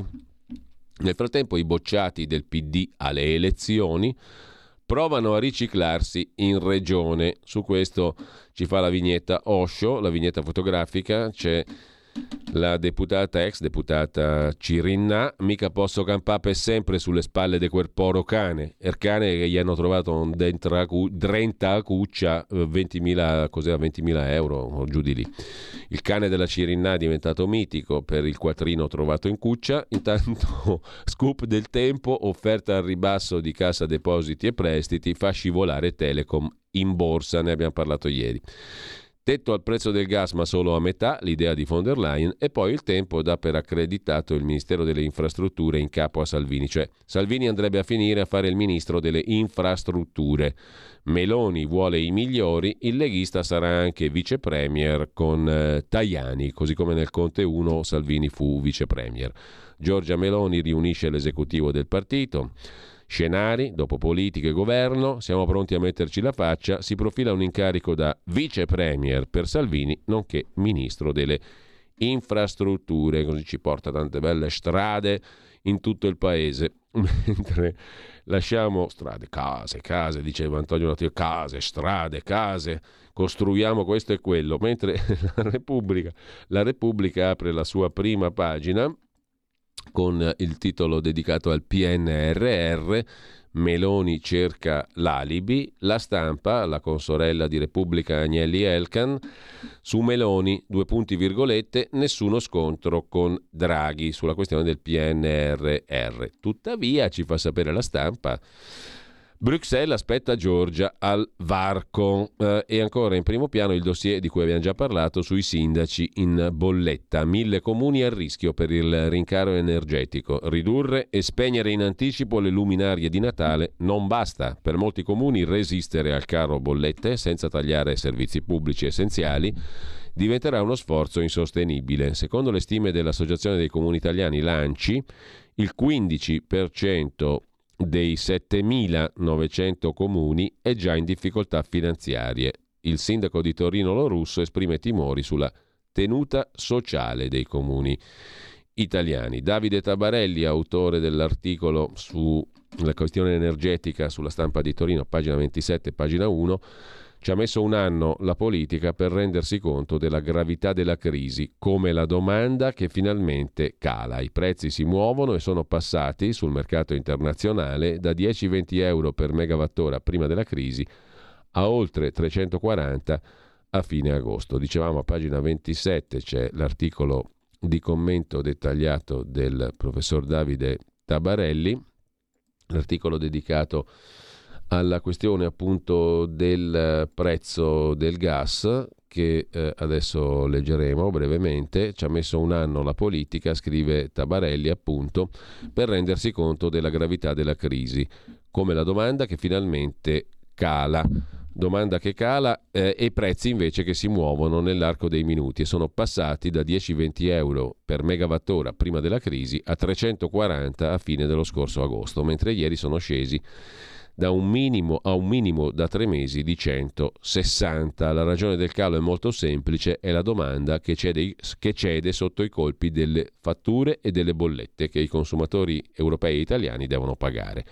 È l'effetto della recessione che avanza. Alla fine, dopo mesi di discussioni, i fondamentali sono quelli che contano. I prezzi sono esplosi non per la speculazione, ma perché manca il 40% di offerta del bene, il gas, che è essenziale, di cui non si può fare a meno, che copra il 35% della domanda di energia dell'Italia, e sostituirlo con qualcos'altro nell'arco di pochi mesi è impossibile, scrive Tabarelli, che è sempre stato molto realista su questo argomento. Ancora da segnalare che cosa in prima pagina sulla Stampa, il segretario della CGIL Landini chiede che la politica ascolti il mondo del lavoro, e lasciamo la Stampa per andare alla Verità di Maurizio Belpietro. In prima pagina il titolo d'apertura è sul gas, Cingolani non ha un piano, i gestori sì, staccare la luce.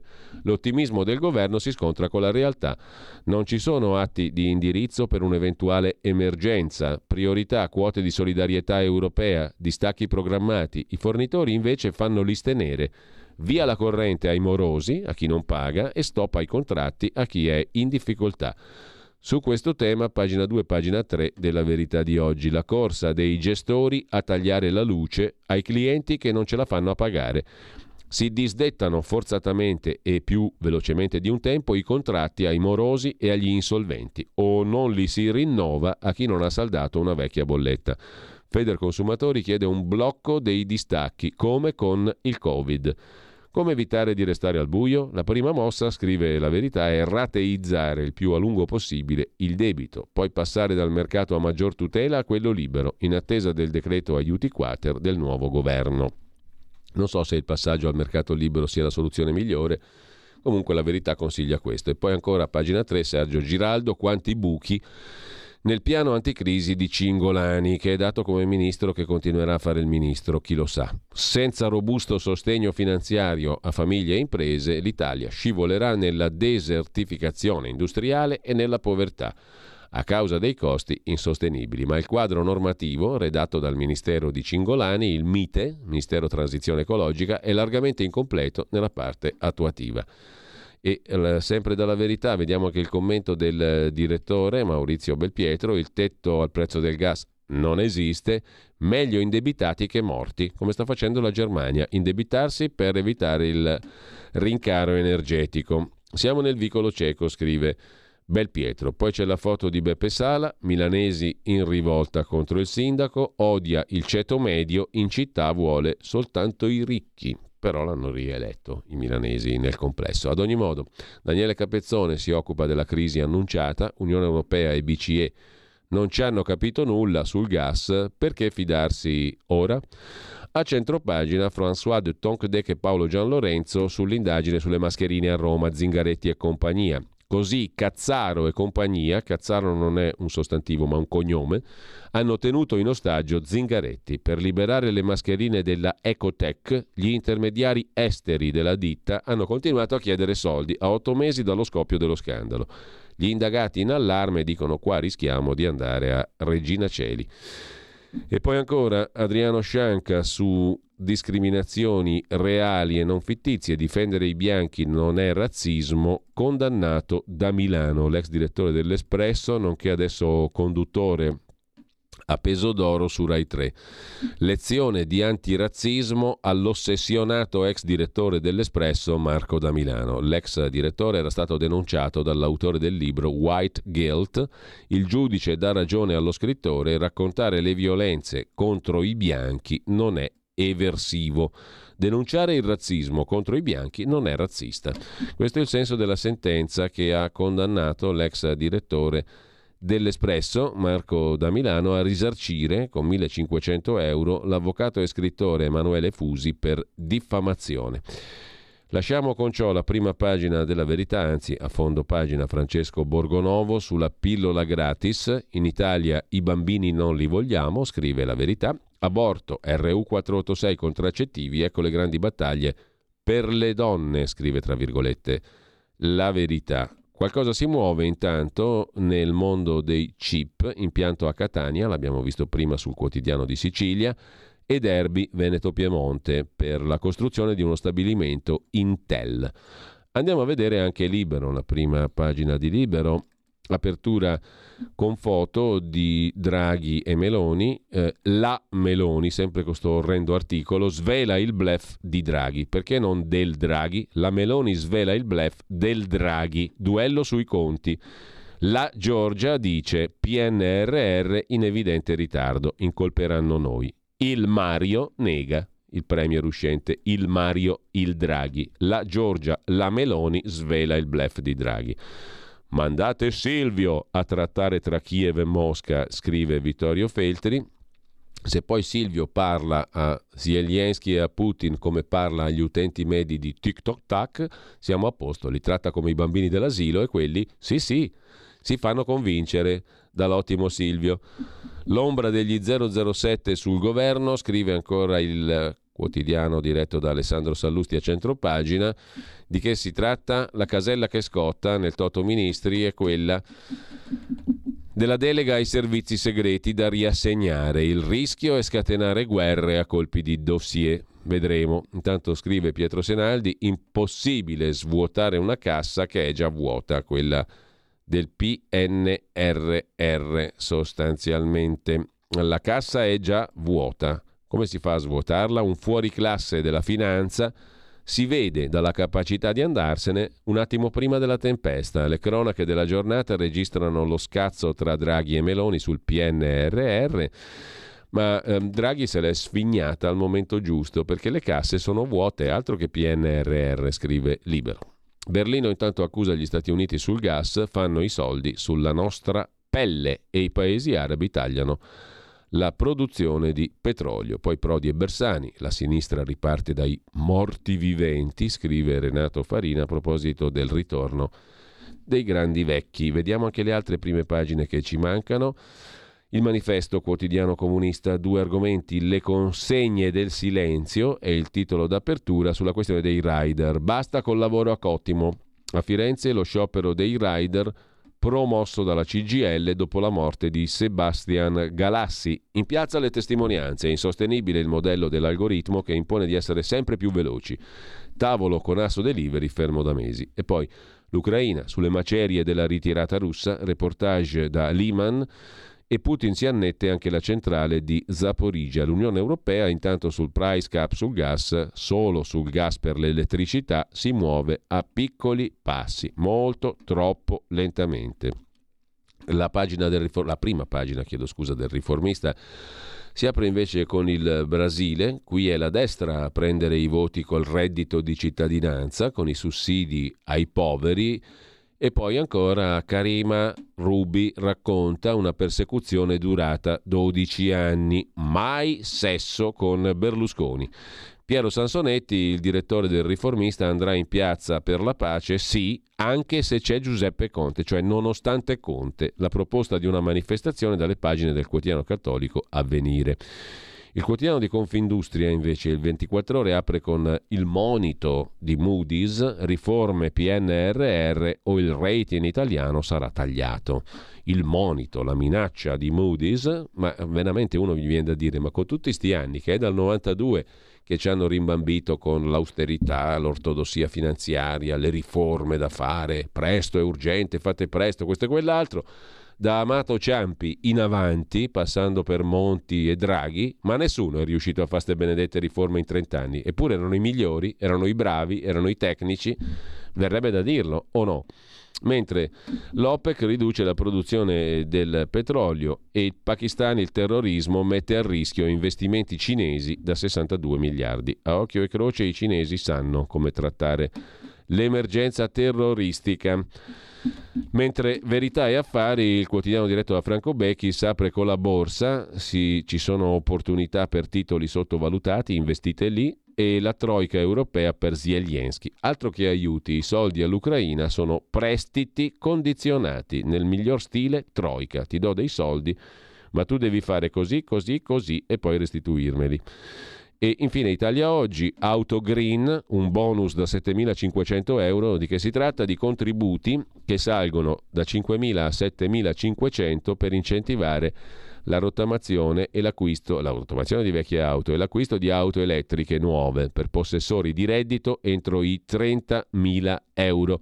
Queste le principali novità del DPCM che modifica il precedente provvedimento del 6 aprile scorso per incentivare con rottamazione l'acquisto di auto elettriche nuove, rimodulando gli incentivi da 5.000 a 7.500 euro per possessori di reddito entro i 30.000 euro.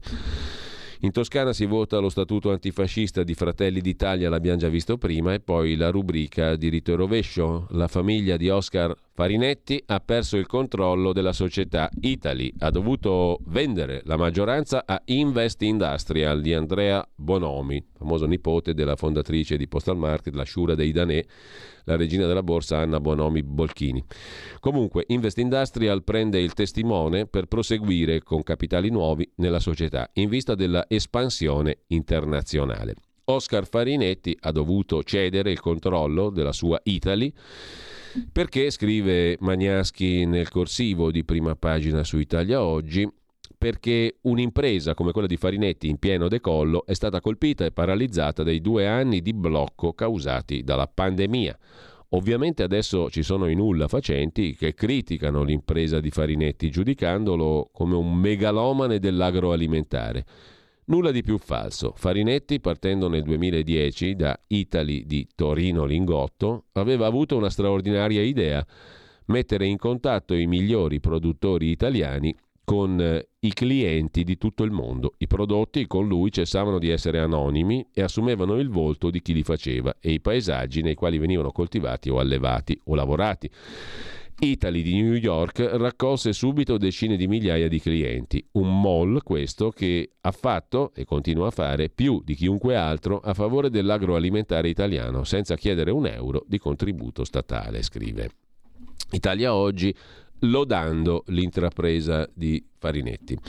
Detto per inciso, capitato anche personalmente, alcuni prodotti di Italy, scaffali di Milano, li trovi fuori da Italy a un prezzo che se non è la metà è poco più della metà, le stesse marche identiche, detto per inciso. Poi uno, tante altre cose magari no, tante eccellenze no, però molte sì.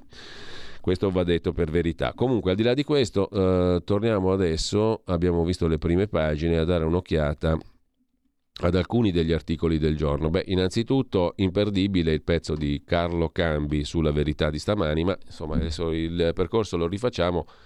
Dopo aver preso, se siete d'accordo, se vi va anche a voi, ci prendiamo un caffè tutti quanti insieme, sono le 9 e poi rifacciamo un'altra galoppata, tra virgolette, ci leggiamo un po' meglio alcuni degli articoli della giornata. Caffè senza sigaretta, perché non sono più tempi che si dice caffè e sigaretta, bestiale. Io mi ricordo quando nel lontanissimo 97 c'erano ancora le pareti foderate con praticamente come si chiama, i supporti per le uova, il cartone delle uova che foderava le pareti. Anche Federico il DJ se lo ricorda, no? Le prime salette artigianali si foderavano col cartone delle uova per insonorizzarle, più o meno eravamo lì, e si facevo la rassegna stampa con la sigaretta in bocca praticamente. Non erano bei tempi, perché fa malissimo alla salute, orrendamente male alla salute, lo dicono tutti. Deve essere vero e sarà vero sicuramente, è vero sicuramente adesso, al di là delle facili ironie e delle stupidaggini.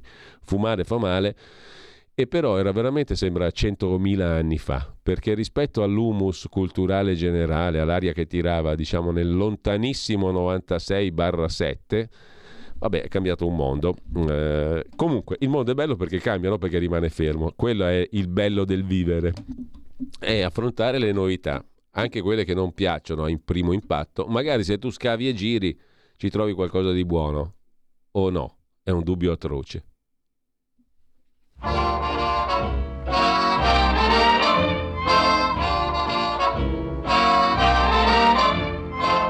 Everything seems lovely when you start to roam. The birds are singing the day that you stray. But wait until you are further away.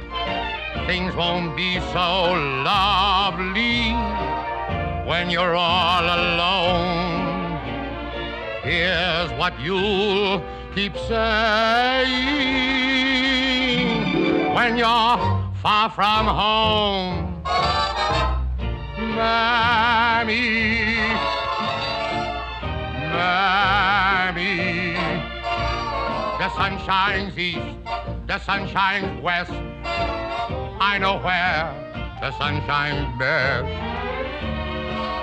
Mammy, my little Mammy, my heartstrings are tangled around Alabama. I'm a-comin'. Sorry that I made you wait. I'm a-comin'.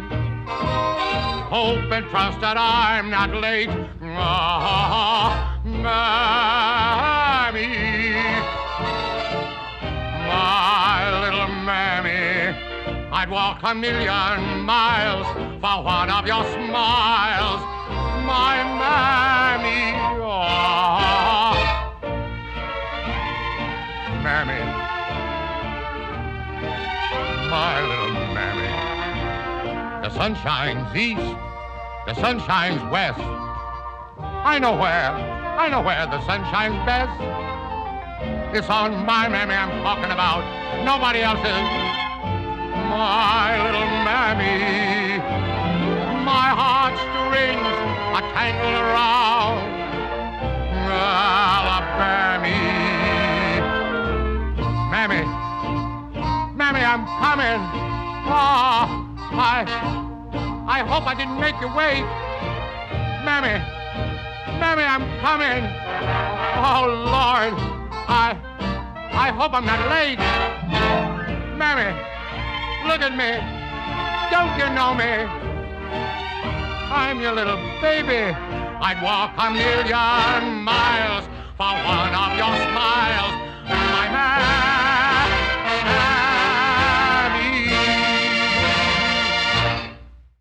mammy. Siccome domani è il compleanno della mia nipotina, quanti anni compie, scusi? 1000 che la base del ponte è alta 64 metri 64 esatto. Cifre. E quindi impedirebbe il passaggio di molte navi container che raggiungono persino i 100 metri di altezza. Sì. Esatto. Container sì. 100 cifre meravigliose. Avremo la sfiga che arrivano insieme le macchine e i container. Ci metteremo dei vigili, 1000 vigili sì, certo. Che dirigono la cosa. Poi galleggiamo. Cifre meravigliose, l'ingegner cane, qualcuno se lo ricorderà, ne parlerà oggi Claudio Borghi Aquilini alle 9.30 fino alle 10.30 nella scuola di magia, la magia dell'ingegner cane, dove sono spariti 1.000 milioni di perdita della Banca Centrale Europea. Questo sarà il tema della nostra scuola di magia odierna. Intanto vi dicevo, torniamo sui pezzi di oggi principali. Il pezzo di Carlo Cambi da leggere a pagina 6 della Verità. Tra 48 ore, Praga, vertice informale, capi di Stato e di Governo, l'Europa prenderà atto del fallimento, la retorica europeista farà i conti con la realtà, Draghi, vero perdente di successo, arriverà con 10 proposte per fermare il gas con le mani. Avranno buon gioco gli oppositori dell'idea di price cap, si è trasformato in una forchetta di oscillazione di prezzo da praticare a Norvegia e Algeria che non si capisce perché dovrebbero accettarla. Avranno buon gioco dunque gli oppositori dell'idea di questo price cap a ricordare agli italiani che se il mercato del gas in Europa è stato portato ad Amsterdam e si è passati dai contratti a lunga scadenza a quelli spot, l'idea fu di Romano Prodi che da presidente della Commissione inaugurò il progetto Borsa di Amsterdam nel 2003. Ciò che non hanno capito né Draghi né il resto dell'Europa, scrive Carlo Cambi sulla Verità, è che la mossa della Germania, 200 miliardi messi sul piatto per evitare il fallimento da metano, non è un price cap domestico tedesco, ma è la definitiva sconfessione della collaborazione europea in economia. La prossima mossa tedesca sarà il ripristino del patto di stabilità. Con quei soldi Scholz, il cancelliere, non finanzierà solo la resistenza domestica al freddo dei tedeschi né il rischio default delle sue utilities, ma finanzierà l'offshoring delle sue maggiori imprese produttrici.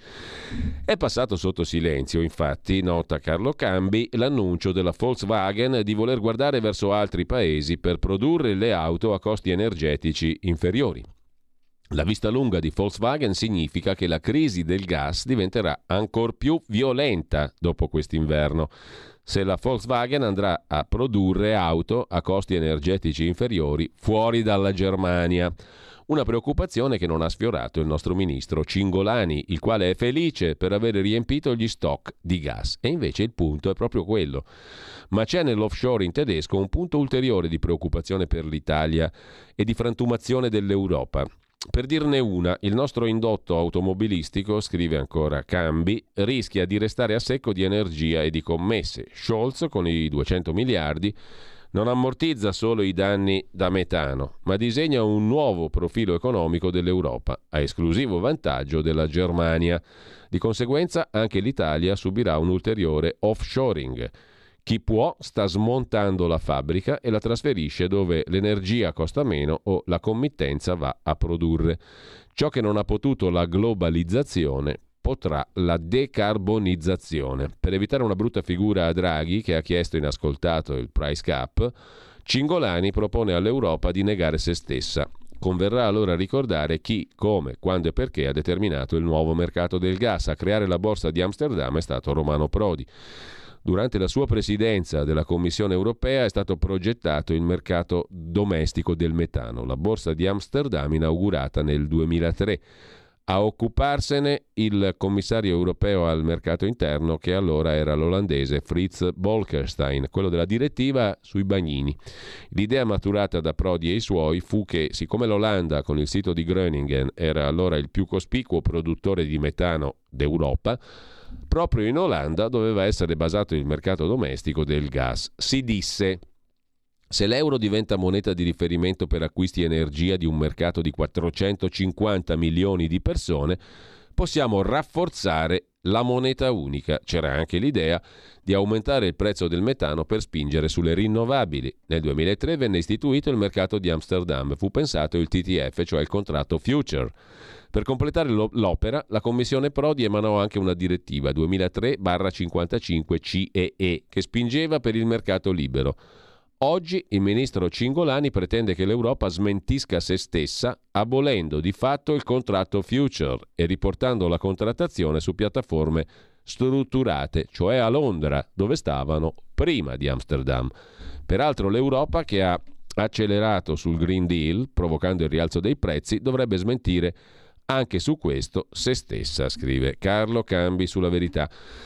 Davide Tabarelli, intervistato invece dal quotidiano Avvenire, che cosa dice? Che dopo un anno che si discute di soluzioni europee alla crisi energetica è arrivato il momento di prendere le decisioni concrete, di finirla con le parole, insomma, dice il presidente di Nomisma Energia. Il vertice di Praga, di cui parlava anche Cambi poco fa, il tetto al prezzo del gas russo credo sia vicino, favorito anche dal fatto che il G7 sul petrolio va nella stessa direzione. Certo, applicare il tetto solo a Mosca rischia di avere un effetto molto limitato, andrebbe esteso a tutti. Il tetto con forchetta si può provare, ma è complicato, e comunque in generale, dice Tabarelli, si sta discutendo di soluzioni tampone per provare a migliorare la situazione, ma il problema non si risolve.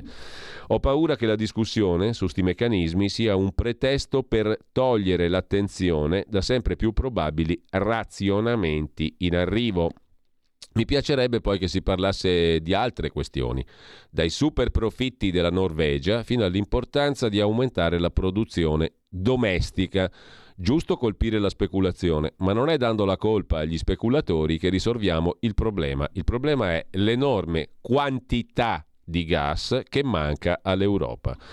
L'idea di un fondo di debito pubblico modello SURE o SURE, quello usato per il lavoro in epoca Covid, sarebbe una mossa giusta, certificherebbe che siamo in un'economia di guerra, ma a quel punto, se si crea un super fondo, come durante il Covid, dobbiamo essere pronti anche a una militarizzazione della crisi. Per esempio, nominare un commissario italiano per l'energia in coordinamento con l'Europa. Lo scudo della Germania, 200 miliardi.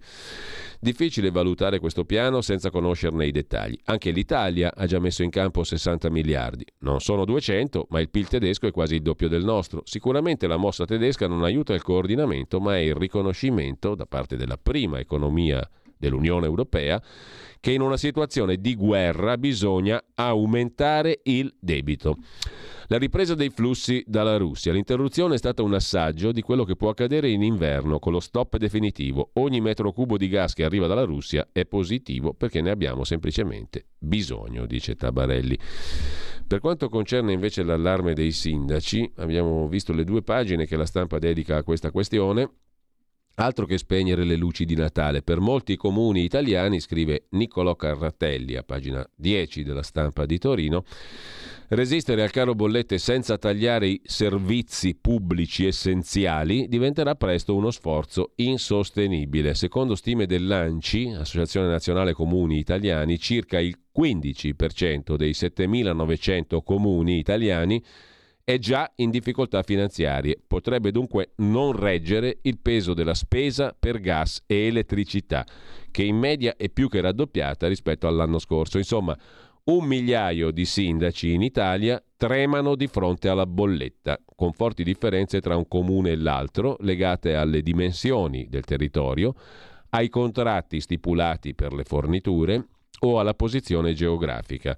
Al sud il costo del riscaldamento è molto più basso che non al nord. Poi bisogna considerare che le città più grandi hanno voci di costo pesanti, come il trasporto pubblico su ferro, tram e metropolitane, o i consumi di monumenti, musei, teatri, palazzetti dello sport, piscine. In sostanza, spiega Lanci, i sindaci messi meglio hanno registrato aumenti in bolletta del 40-50% rispetto all'anno scorso. Quelli messi peggio si trovano a dover pagare il 300-400% in più.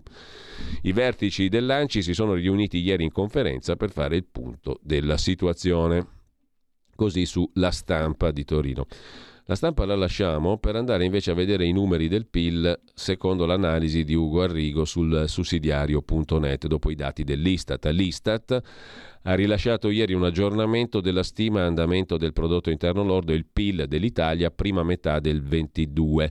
Si tratta della terza stima dei conti economici trimestrali, che non modifica il dato più importante sull'andamento generale del PIL, ma permette un'analisi più precisa. In base a questi dati, nel secondo trimestre del 22, il prodotto interno lordo, espresso in valori aventi come anno di riferimento il 2015, è aumentato dell'1,1% rispetto al trimestre precedente, del 5% sul secondo trimestre del 21. 2 numeri positivi, dei quali l'aumento congiunturale è più consistente dell'ultimo anno. L'aumento tendenziale, 5%, è migliore rispetto alla prima stima.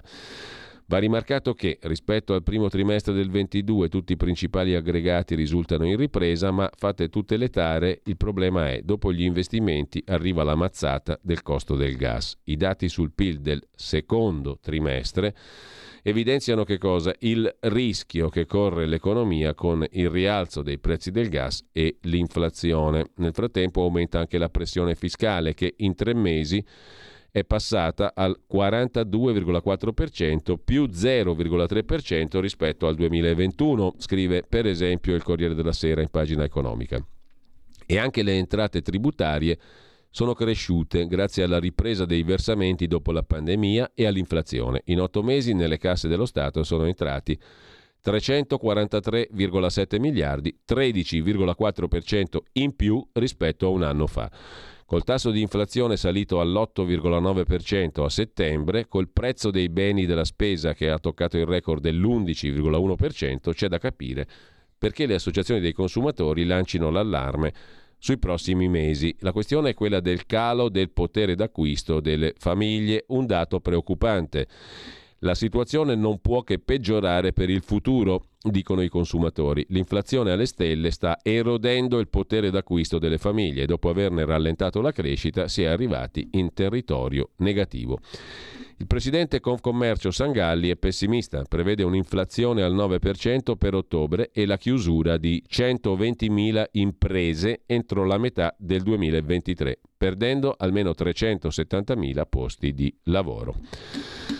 Di Bergamo e Brescia, capitali della cultura, abbiamo detto, del PD, del sindaco di Brescia Del Bono, che forse diventerà candidato in regione pure, e c'è da segnalare invece la bella intervista al professor Stelio Mangiameli che abbiamo citato prima sul sussidiario.net. In questo governo io ci metto la faccia, voglio fare bene, ha detto ieri Giorgia Meloni nell'esecutivo nazionale di Fratelli d'Italia, lavorando alla squadra di governo. Il passaggio politico ha rafforzato Meloni nella trattativa con gli alleati, consentendole di chiarire la sua posizione sulla questione dei tecnici o no al governo.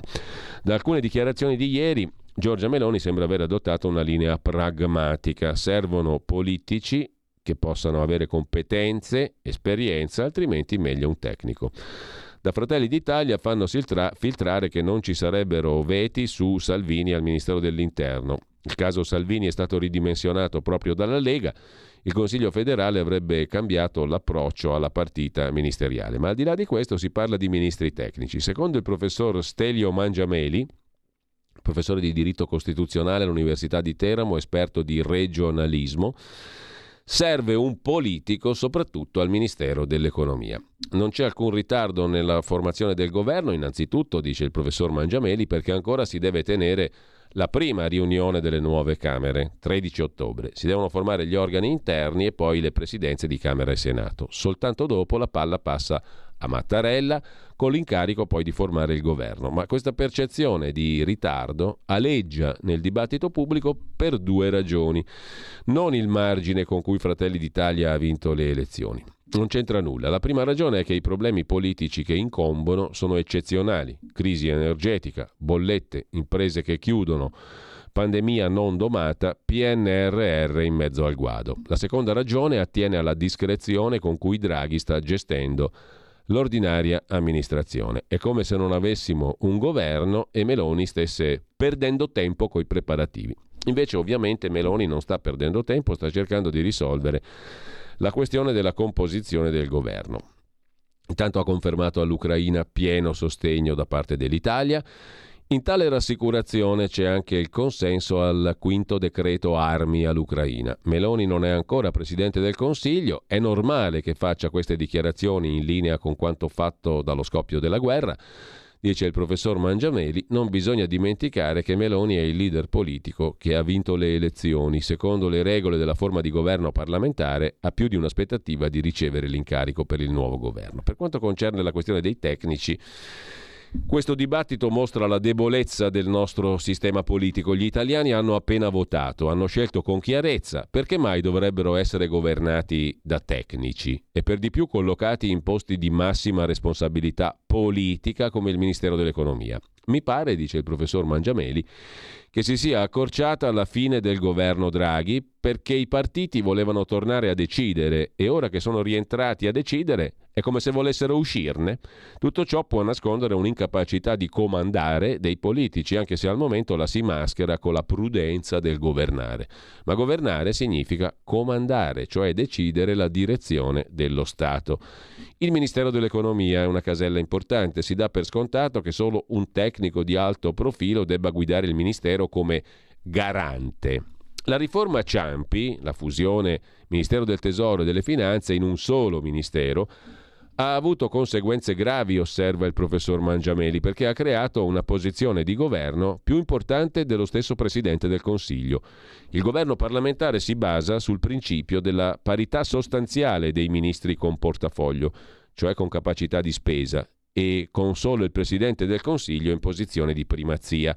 La riforma Ciampi invece ha sbilanciato la parità dei ministri, comportando una forte centralizzazione dentro il governo. Essendo stato un ex governatore di Banca Centrale a perorare il cambiamento, cioè Ciampi, si è creata la vulgata che dei tecnici di alto profilo sarebbero più adatti a ricoprire quel ruolo, ma è un errore della politica italiana. Perché il governo dovrebbe aver bisogno di garanti? Non basta il voto dei cittadini e poi garanti verso chi? Verso i mercati? Verso l'Europa? È la politica di governo che deve garantire tutti, perché implica vera responsabilità. Un tecnico per definizione non può essere responsabile se non di una cosa, che non si prendano decisioni politiche. Ma questa non mi pare una garanzia, osserva il professor Mangiameli. Qualcuno osserva che ogni tecnico quando decide fa scelte politiche. Non è sufficiente questo a risolvere il problema? No, risponde Mangiameli, non è lo stesso, perché certamente ogni decisione è politica, ma non sarebbe una politica votata dagli elettori come non lo sarebbe il tecnico che ha compiuto la decisione. Gli elettori votano persone, programmi, leadership. I tecnici non sono inclusi. Così la vede con inusuale chiarezza nel mondo accademico il professor Stelio Mangiameli, professore di diritto costituzionale all'Università di Teramo, esperto di regionalismo e di diritto comunitario.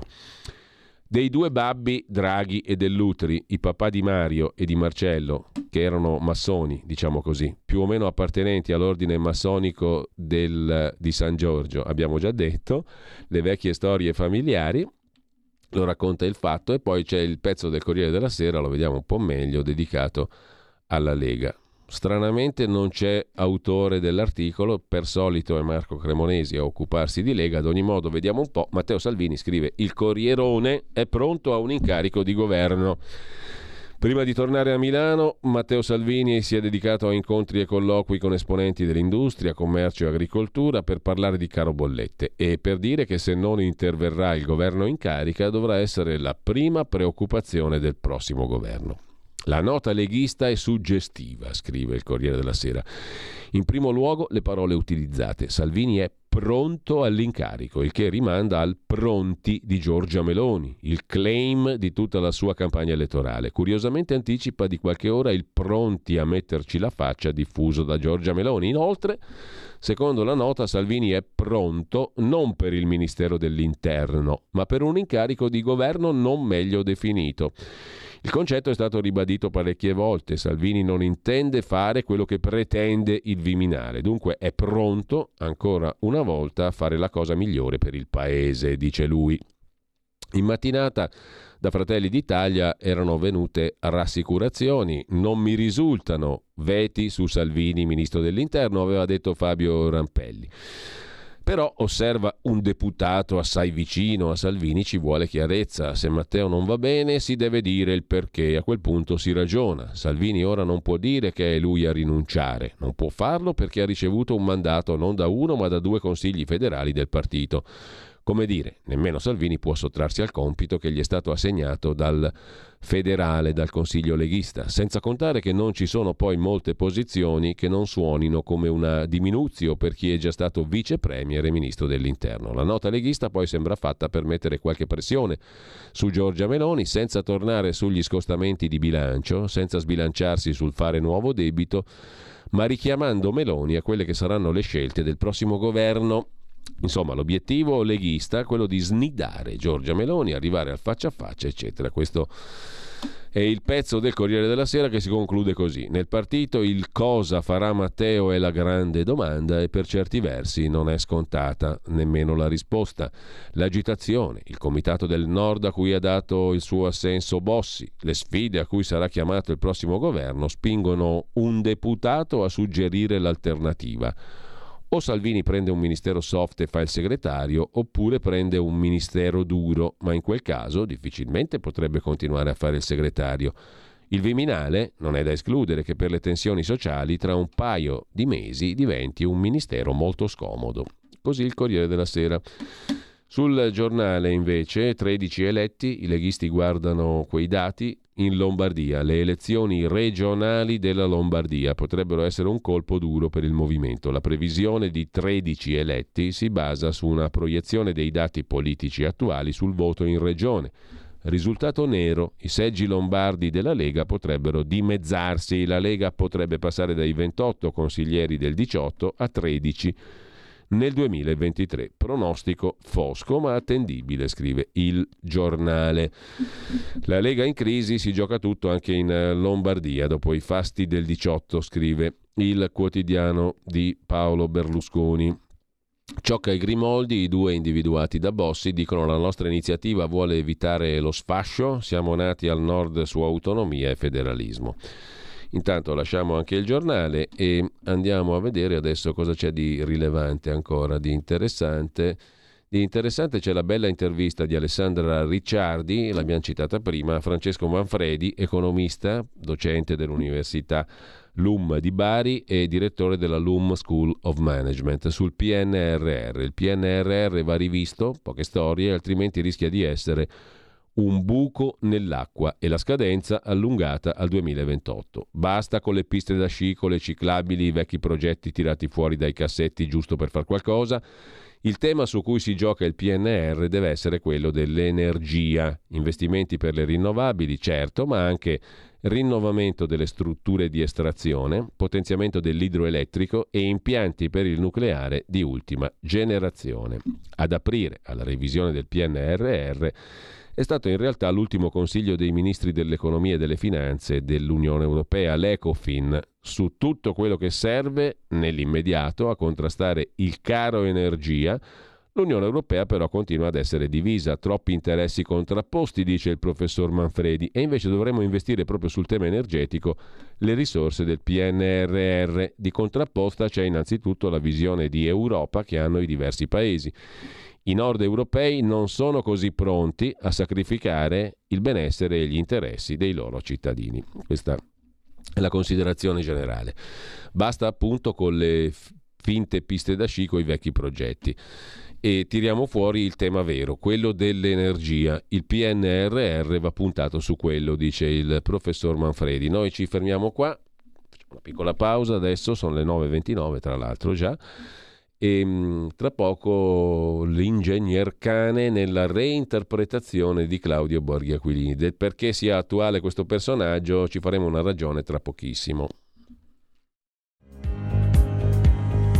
Avete ascoltato la rassegna stampa.